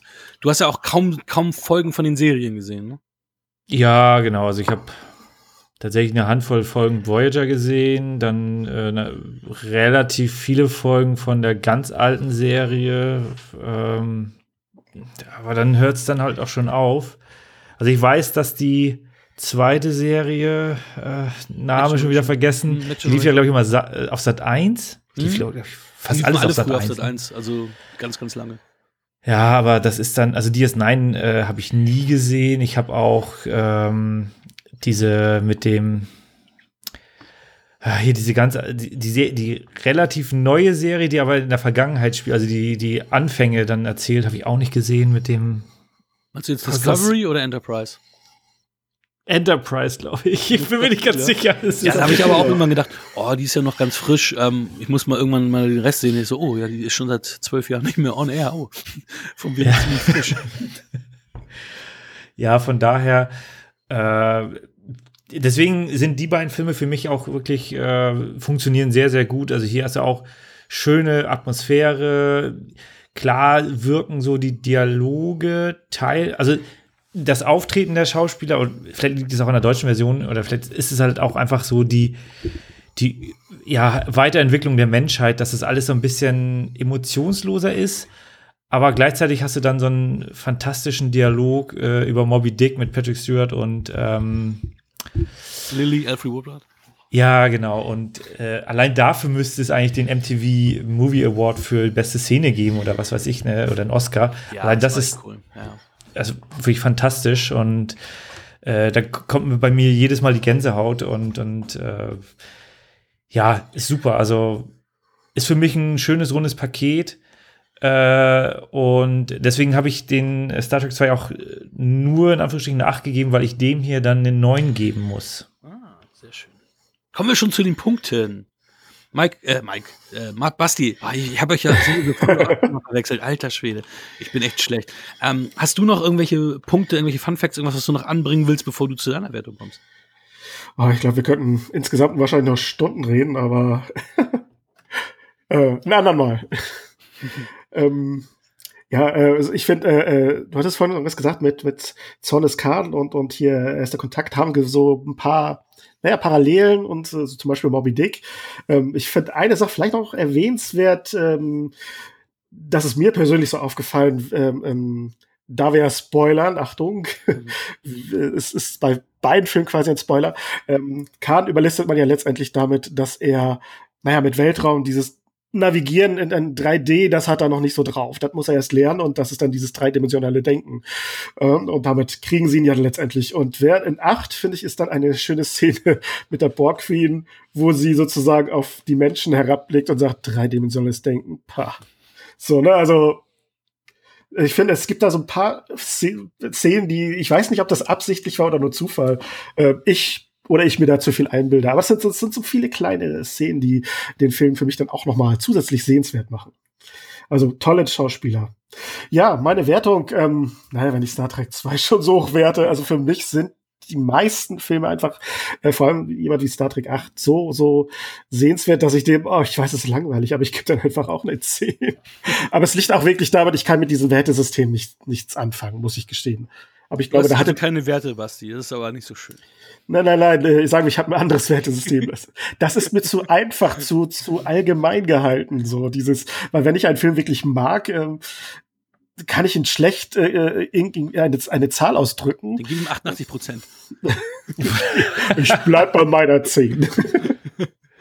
Ja, ich habe, ich, wie du sagst, man kann noch lange drüber sprechen. Ich habe hier noch sieben, acht Fun Facts, die will ich aber nicht alle runterrattern, deswegen erwähne ich nur noch einen.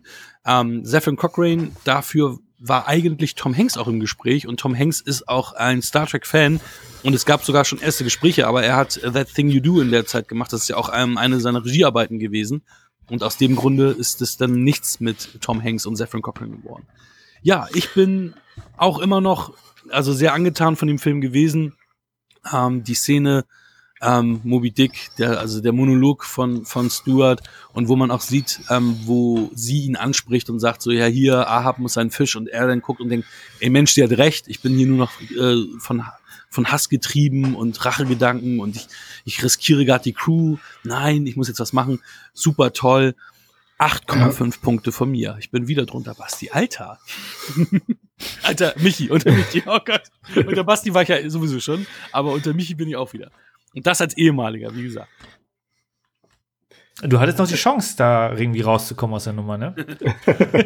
Übrigens, Michi, ich habe heute unsere, ähm, unsere Vorgängerfolge gehört und da habe ich tatsächlich, ähm, ich weiß nicht, ob du dich erinnern kannst, wir haben über den zweiten Film gesprochen und ich habe dann, ohne irgendwas zu sagen, die, ähm, den Klappentext vom Weißen Band vorgelesen, weil ich dann quasi das überspringen wollte und gleich ins kalte Wasser. Das ist scheiße. Ich dachte, das hat sich für mich so angehört, obwohl ich selber dabei war, als hätten wir einen Cut gehabt. Als hätten wir es einfach irgendwie weggecuttet und auf einmal fängt das Ding. Wir müssen es immer einleiten. Michi, wir sprechen über Galaxy Quest. Würdest du bitte den Klappentext vorlesen? Den wolltest du doch jetzt vorlesen. Nee, mach du, mach du. Ah, stimmt, du hast ja irgendwas gesagt vorhin. Ja, ich wollte gerade sagen, wenn er es nochmal hört, ah. aber du hörst ja die Folgen nie, deswegen. Ja. Nee, und die Folge hier jetzt live habe ich auch noch nicht gehört, ähm, so Spaceball-mäßig. Ich habe die D V D. Habe ich auch noch. Ja, das ist schon ein kleines Schmuckstück, äh, große Packung. äh, Galaxy Quest, planlos durchs Weltall. jetzt muss ich mal gucken, wie viel man davon lesen kann. Der Scherze sagt Bild.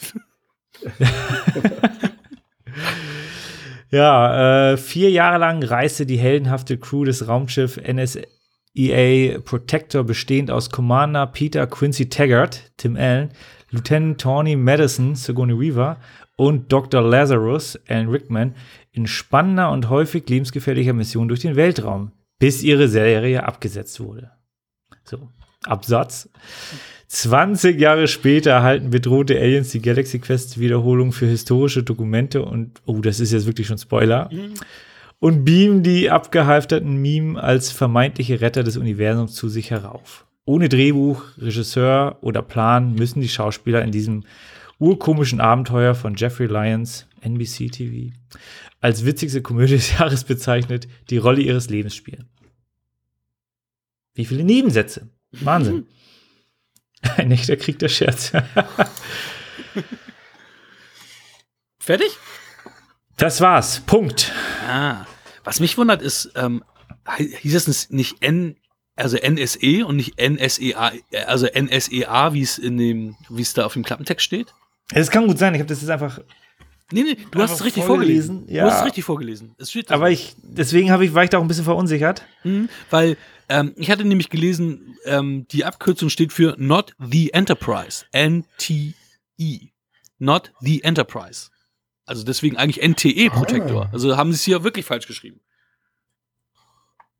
Ja. ja Mike, steigst du direkt ein, wenn du schon den Klappentext so gesch- äh, uns so schön vorgetragen hast. Ja, äh.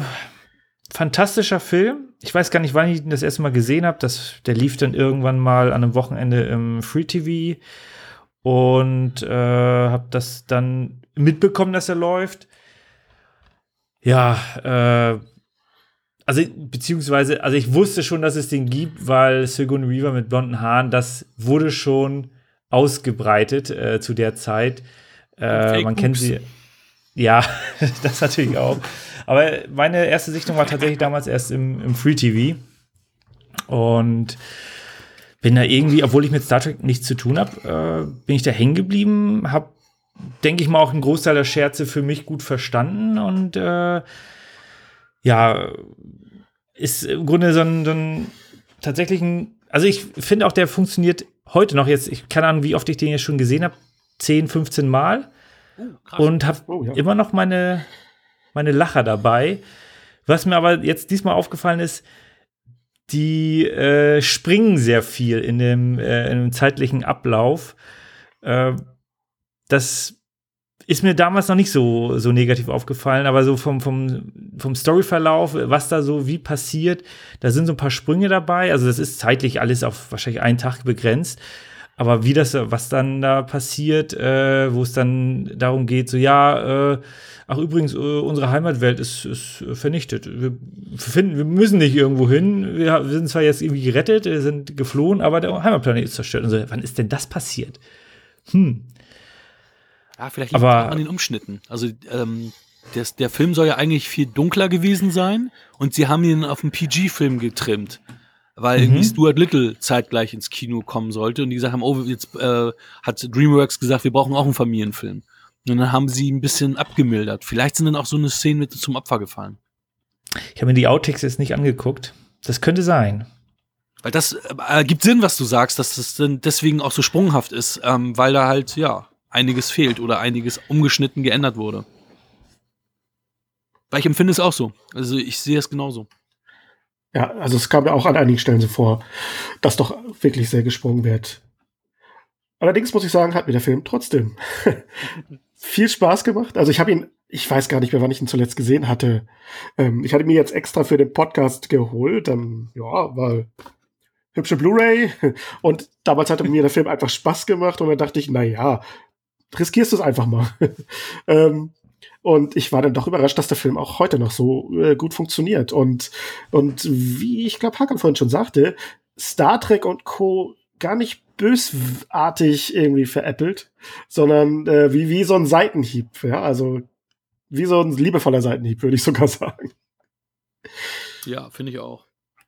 Also ja, habe ich ja vorhin gesagt. Voll arrogant, ja, finde ich auch.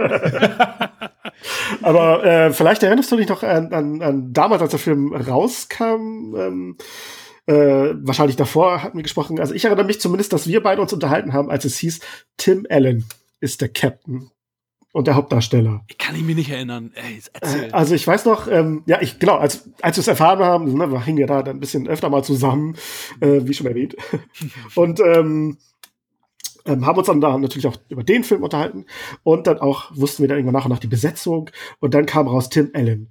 Und naja, der Typ aus Hör, hör mal, wer da hämmert. Der soll hier äh, unseren den den Captain da spielen und auch so eine entsprechende Rolle haben mit der Präsenz und also wir konnten uns das ganz ganz schwer vorstellen, aber es funktioniert doch sehr gut.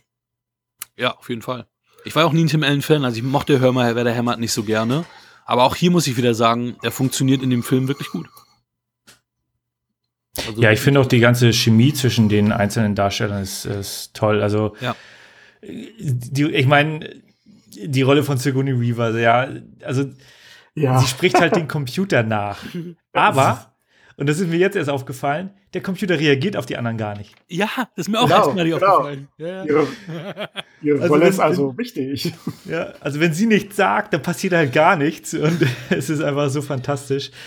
Da hast du natürlich Alan Rickman, äh, mit, der, mit seiner Doktor Lazarus-Rolle überhaupt nicht zufrieden ist, weil er ja der große Schauspieler ist, ja auch im echten Theaterschauspieler gewesen und äh, wie frustriert er ist und er muss, wird so runterminimiert auf den einen Satz. Na, sag es. Nee, ich kann ihn nicht. Äh, was, was, wie war, bei, was war das? Bei Grab das Hammer. Ja, also, ich werde nicht lächeln. Genau. Ja. Und auch die äh, Szene, wo er dann ähm, die äh, Alienrasse, die sich äh, die zwar anders aussieht, aber irgendwelche Projektoren hat, um menschlich auszusehen, wie er die dann vom Erstickungstod rettet. Dann alle so, ja, er ist, äh, hat uns gerettet, der Ke- Commander hat uns gerettet. Ja. So, nein, ich war es. Ja. Aber mittlerweile sind auch äh, das das Phänomen, was wir bei Tatsächlich Liebe haben, dass, dass ähm, je, mit, je öfter ich den Film sehe, ich habe ihn, glaube ich, auch nur viermal oder drei, viermal gesehen, dass da immer mehr Stars kommen. Also, ich meine, Sam Rockwell, als, als, die, als er im Kino war, kannte ich den noch nicht. Und ich mochte ja Sam Rockwell bis zum letzten Jahr nicht wirklich. Und dann hat ja Jojo Rabbit und Three Billboards Outside Ebbing, Missouri dazu beigetragen, dass ich Sam Rockwell jetzt echt feiere. Ähm, Justin Long ist hier als ganz junger Typ zu sehen. Ja, also wirklich, also das hatte ich überhaupt nicht auf dem Schirm, dass er dabei ist. Und hier Rainn Wilson, der ähm, bei The Office mitspielt, der die Hauptrolle in Super Verbrechen halt die Fresse, der ist, ist der eine Typ auch ähm, einer der Aliens, die auch in einer Limousine mitsitzen. Und, ähm, ah, okay. Hm. Und im Hintergrund sieht man Sam Lloyd aus, aus ähm, Scrubs, der Scrubs, ja. vers- verstorben ist, der übrigens der Neffe von Christopher Lloyd war. Ähm, ich weiß jetzt, der, der immer diese, ähm, diese ähm, Chorgeschichte gemacht hat, der Anwalt. Ja, ja, aber das habe ich jetzt gar nicht auf dem Schirm, dass der da auch der war. Er hat nur drei Sätze gesagt und ist ab und zu im Hintergrund nur so zu sehen gewesen. Genau. Ich habe mich total gewundert. Ich habe gesagt, okay. Und dadurch, dass die Aliens alle irgendwie mehr oder weniger gleich aussehen, ja, genau. hab ich, hab, ist mir das auch erst bei, äh, bei diesem Film, äh, also bei diesem Rewatch, äh, habe ich das gemerkt. Also. Ja, Tony, Sch- Tony Shalhoub hier, Monk, der, der, der ist ja auch äh, in einer ja. der Hauptrollen. Also, also wirklich viele Leute, die ähm, seinerzeit mir gar nicht bekannt waren. Und wir haben jetzt auch ein ganz krasses Timing, muss ich sagen, weil letzte Woche Donnerstag ist ähm, der Todestag von Alan Rickman fünf Jahre her. Also wir haben jetzt den gucken oder haben jetzt diesen Film geguckt und besprechen jetzt fünf Jahre ähm, ja nach Alan Rickmans Tod. Gott hab ihn selig. Toller Mann gewesen, toller Schauspieler. Ja, toller Schauspieler, ja. Und auch, wie du schon sagtest, Michi, absolut klasse in dieser Rolle. Ja, ja, ist so super.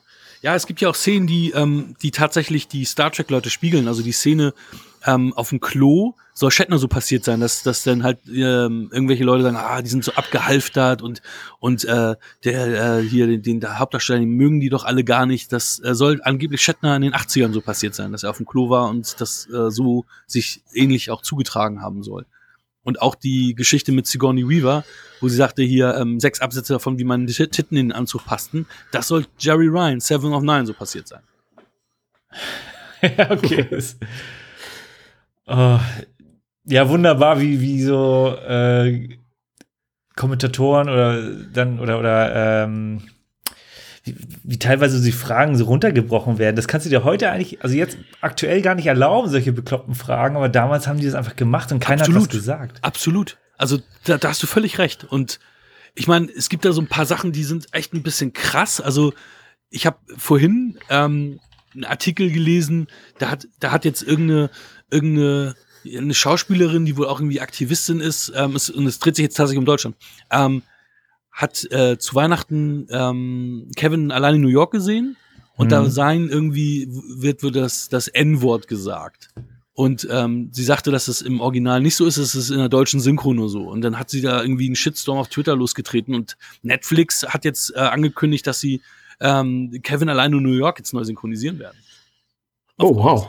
Also, wo ich dachte, okay, und es soll wohl noch irgendwie ein anderer rassistischer Spruch sein, der auch nur in der deutschen Synchro ist. Der war im Original nicht rassistisch, aber, also, ja, ich meine, wir wollen jetzt hier natürlich keine Rassismusdebatte aufmachen, aber ist natürlich krass, wie die jetzt irgendwie einen dreißig Jahre alten Film jetzt hier nochmal sezieren, weil da jetzt sich jemand echauffiert, das ins Internet trägt, dann ganz viele Leute mit, mit ins Horn blasen. Und dann auf einmal so eine Firma in die Knie zwingen. Also, was heißt in die Knie zwingen? Also dazu bringen, das zu machen. Ja. Ja, das finde ich, also ich meine, wir hatten das ja bei, mit Schröckert auch mal kurz angerissen und sowas.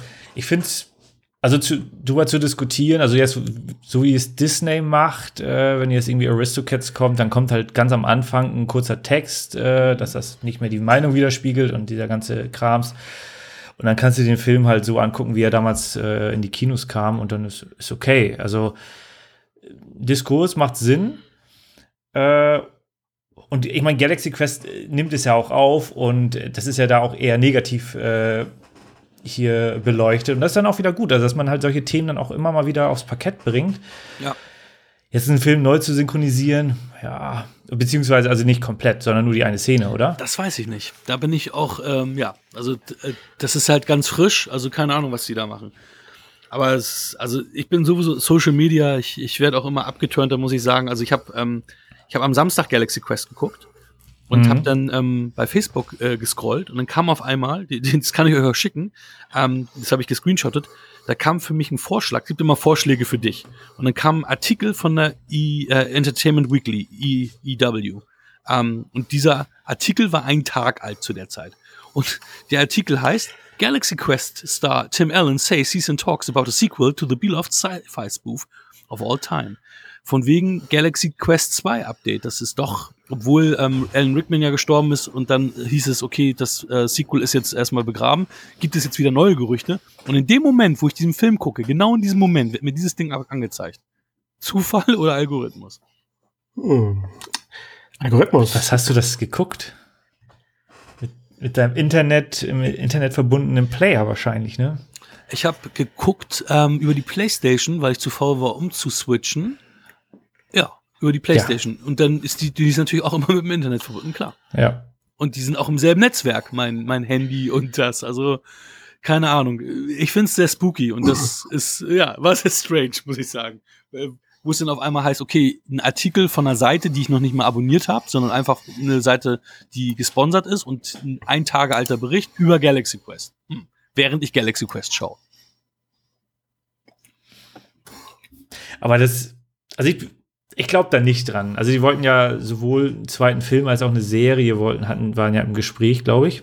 Ja, du weißt ja, andauernd gibt es Gerüchte und äh, ob das alles, in, also es soll wohl ein Drehbuch geben, aber meine Güte, das gibt's, es gab von dreißigtausend Filmdrehbücher, die niemals verfilmt w- wurden. Also es ist, ja. Na, und ich glaube auch nicht, dass, ich glaube nicht, dass das funktionieren kann ohne Tim, äh, ohne, ohne Alan Rickman. Nee, glaube ich auch nicht. Ich meine, das Ding war halt einfach, äh, hat einfach Den, den Lachmuskel voll getroffen, so wie er gemacht wurde. Äh, ich weiß auch nicht, wie das dann aus, hätten ausrollen sollen. Irgendwie im zweiten Teil geht's dann wieder nur äh, um die Schauspieler oder in der Serie zeigen die dann tatsächlich ne, die Serie und nehmen da Folgen auf, ohne auf die Schauspieler einzugehen. So hat's halt einfach den Zeitgeist sehr gut getroffen und äh, ja. Die Leute werden dann auch nicht jünger, ne? Nein, ganz, ganz genau. neunundneunzig kam der raus. Also schon jetzt fast zweiundzwanzig Jahre her. Ja, und die sind ja auch alle alt. Auch der, der angeblich der Jüngste war, der Navigator. Ich, ich hatte mich gewundert, der ist nämlich auch schon über fünfzig. Der war auf jeden Fall deutlich älter, als er im Film da, äh, dargestellt wurde. Weil er auch drei Jahre älter ist als Sam Rockwell. Und Sam Rockwell, soll, Sam Rockwell war ja äh, ein Crewmitglied, also ein Erwachsener. Und er war ja ein mhm. kleiner Junge. Also das funktioniert alles vorne und hinten nicht. Stimmt, das ist ja jetzt hier ein richtiger... Da, ja, also der... Er muss damals der, schon Mitte dreißig gewesen sein, obwohl er eigentlich ja zwanzig sein sollte. Ja, hier. Ah, Dusty Long hat auch mitgespielt. Der ist jetzt, hat jetzt das per- perfekte Alter, um, die, um das Raumschiff zu übernehmen. ich, hab, ich, hab, ich bilde hier schon erste Ideen. Ich werde mich mal mit J J. Abrams zusammensetzen und dann schaukeln wir die Kiste. Und einen schönen Film mit Lensflares. Ja, genau. Ich weiß ja, wie er das gemacht hat. Ist ja easy. Nimmst eine Taschenlampe, hältst in die Kamera und wackelst. Ja. Nein, ich will jetzt J J. Abrams nicht. Also ich mag, äh, übrigens fürs Protokoll, ähm, ich mag die neuen Star Trek-Filme tatsächlich. Also ich finde die gut. Ja, also ich bin vielleicht mit der falschen Erwartungshaltung rein, rangegangen. Ich habe jetzt den einen oder anderen auch schon öfter mal gefehlt und sie gefallen mir langsam immer besser. Allerdings stolper ich über so, so Kleinigkeiten, die mir dann so, ja, ich sag mal so, ich hätte, ich hätte erwartet, dass man heutzutage bestimmte Sachen besser macht. Also so dumme Plotholes einfach nicht mehr, ja, so, so, ach, deshalb, ich werde mit denen noch nicht so hundertprozentig warm. Und äh, ich habe ja so ein kleines Zeitreiseproblem, das hatte ich ja schon erwähnt. Und ich meine, die, das ist eine komplett neue Zeitlinie, die sie jetzt einfach, ach, wir ignorieren jetzt mal alles, was da war. Und schwupps, Zeitreisen. Und damit haben können wir das ganze, den ganzen Franchise neu starten. Naja, das... Äh das ist immer sehr, sehr äh, deprimierend, wenn man irgendwie Filme sehr, sehr gerne hat und auf einmal so, ja, jetzt sind sie eigentlich alle nicht, genauso wie bei X-Men, wo die dann ja. mit äh, Days of Future Past, was natürlich ein sehr, sehr guter Film ist, aber dann alles obsolet machen und dann so, ja, hm, okay. Beziehungsweise da hab, haben die es ja einigermaßen zusammengefügt, weil die durch den First, äh, wie ist er? Ah, den, den, im Grunde ist es kein Relaunch hier mit, ähm, ach, X-Men, erste Entscheidung meinst du hier? First ja, Class, genau. X-Men First genau. Class. First, ne? Ja, genau.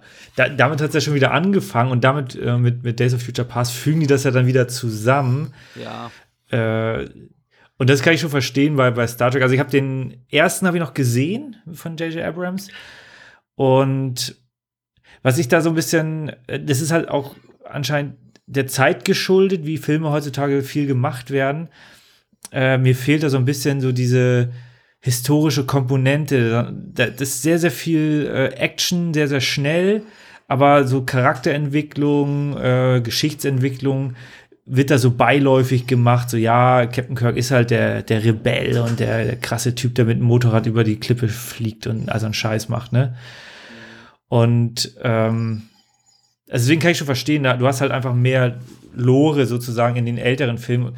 Teilweise hast du dann auch viel Dialog, der einfach schlecht ist und Langeweile, aber eine einstündige Actionsequenz ermüdet auch.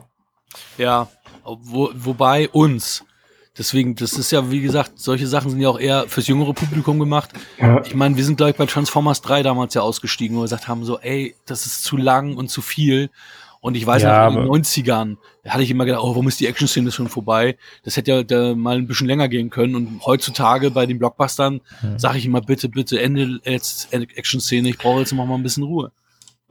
Wobei, Transformers vier haben wir sogar zusammen uns noch reingezogen. Ja. Die hattest du ja auf Scheibe. Ja. Und da haben wir uns ja köstlich amüsiert, wie Mark Wahlberg da einen nicht erfolgreichen Bodybuilder-Professor spielt. Also wirklich tolle Rolle. Der, der danach ja. war aber noch schlechter. Also ich habe den fünften da auch noch gesehen, weil Anthony Hopkins dabei ist und der ist aber noch schlechter. Oh. Ja. Also, und deswegen, Galaxy Quest hat diese Probleme noch nicht. Ein schöner Bogen. Ja. Ja, Galaxy Quest funktioniert tatsächlich auch immer noch. Ja, also äh, hier, da gibt's auch echt tolle Szenen und äh, hier mit Alan DeMarco, ja, das ist das Sigourney Weavers äh, äh, Rolle, ähm, einfach wie sie sich alle anpissen, als es schief läuft und sie sagt, ich hab diesen einen Job, ja, er ist dämlich, er ist, ja, scheiße, aber ich werde ihn machen.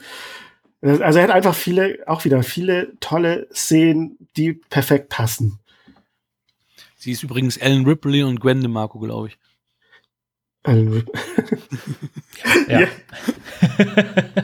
Aber Ellen DeMarco hört sich auch schön an. Also, das nehmen wir als neuen Rollen. Schreibst du einfach Bücher. Ja, ja. Du musst doch noch Bücher geschrieben. Das wäre ein geiler Rollenname für ein Buch. Ellen DeMarco. Ja, vielleicht soll ich wieder mal, was soll ich mal anfangen? Ich, ich meine, Charakternamen kann man nie genug haben. Ne? Stimmt. Ja, das sind sowieso sehr schwer. Habe ich mich damals sehr schwer mitgetan, äh, einen passenden Namen für die Charaktere zu finden. Viel zu viel Zeit investiert.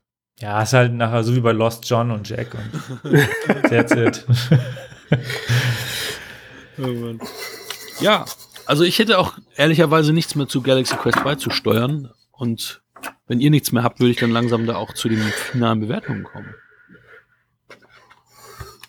Ja. Ja. Ich bin dabei. Also für mich gibt's schöne sieben Punkte. Ja, sehr gut. Ähm, ich mach mal weiter.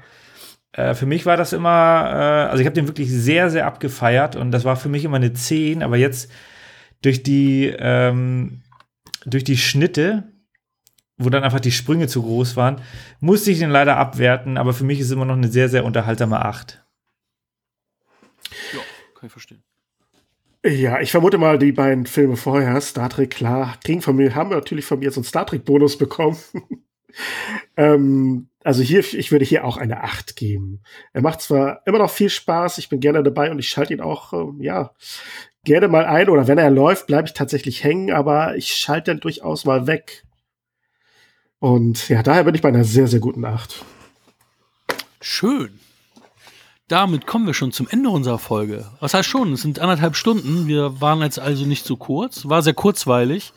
Basti, du hast deine Feuertaufe überstanden. Du hast deinen ersten Podcast überstanden. Wow. Brennt dir dein Hintern, ist alles gut.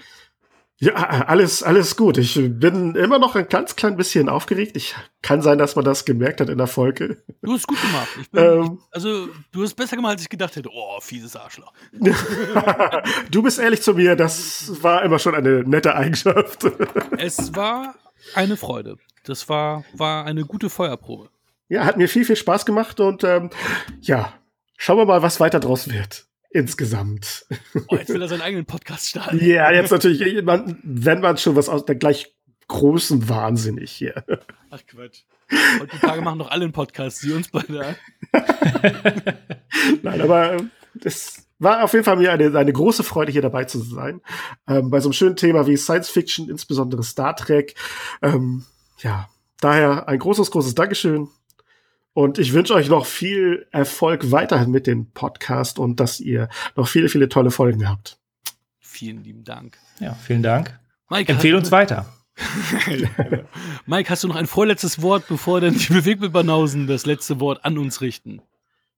Nö, ich hatte, ich hatte meinen Spaß. Das waren genau die Star Trek-Filme, die ich auch gern habe. Ich verspreche dir, ich werde keine aufdoktrieren. Es wird nichts mehr kommen. Versprochen. Ja, vielleicht ein neuer, der dann irgendwie durch die Decke geht, ne? Ja, können wir machen. In dem Sinne, ja. Schieß los. Dann wünsche ich euch allen noch einen schönen Abend. Bis dann. Hallo Hakan, hallo Michi. Wir sind's, die Bewegtbildbanausen. Und wir wollten uns mal melden und äh, gucken, wie ihr euch so geschlagen habt, weil Lee hat sogar euren Podcast gehört, mal zur Abwechslung. Ja, habe ich gemacht. Lee hat irgendeinen Podcast gehört zur Abwechslung. Das ist doch schon mal nicht schlecht, oder? Nein, ich habe es gehört und es war... And it was epic! Aber hallo. Sowas von. Und wir haben die Jungs äh, schon gefordert, oder? Also ja, hat man gehört. Die bringen sonst äh, Rocky und, keine Ahnung, Lethal Weapon und alles, was so Spaß macht. Und hier äh, Chinatown. Und wir kommen hier mit Antichrist um die Ecke und das weiße Band und Sachen, mit denen die niemals äh, irgendwie was angefangen hätten oder was die niemals rezensiert hätten. Ja. Weil Strafe muss sein. Plötzlich wurde es anspruchsvoll. Plötzlich wurde es anspruchsvoll in eurem Podcast. Was ist da los? Ja, wir hoffen natürlich, dass ihr dadurch eine völlig neue Zielgruppe bekommen habt und sich die Nummer darüber nochmal erweitert. Ja. Und äh, wir fanden es toll. Wir sind für eine Revanche bereit. Wir sind jederzeit für eine Revanche bereit. Dann erhöhen wir aber auf zwei Episoden. Äh, Gerne nochmal so an Michi weitertragen. Der hatte richtig Spaß bei der Sache, habe ich das Gefühl gehabt. Mhm. Insofern ähm, servieren wir das Ganze gerne zweimal mit sechs Filmen. Wir haben noch kein Thema mit, also meldet euch. Aber Wettschulden sind Ehrenschulden und die habt ihr eingelöst. Also, danke dafür. Danke dafür. Tschüss, tschüss. Bis bald. Das war Wir quatschen über Filme. Wir freuen uns über eure Bewertung bei iTunes. Folgt uns auf Instagram und gebt uns gerne Feedback.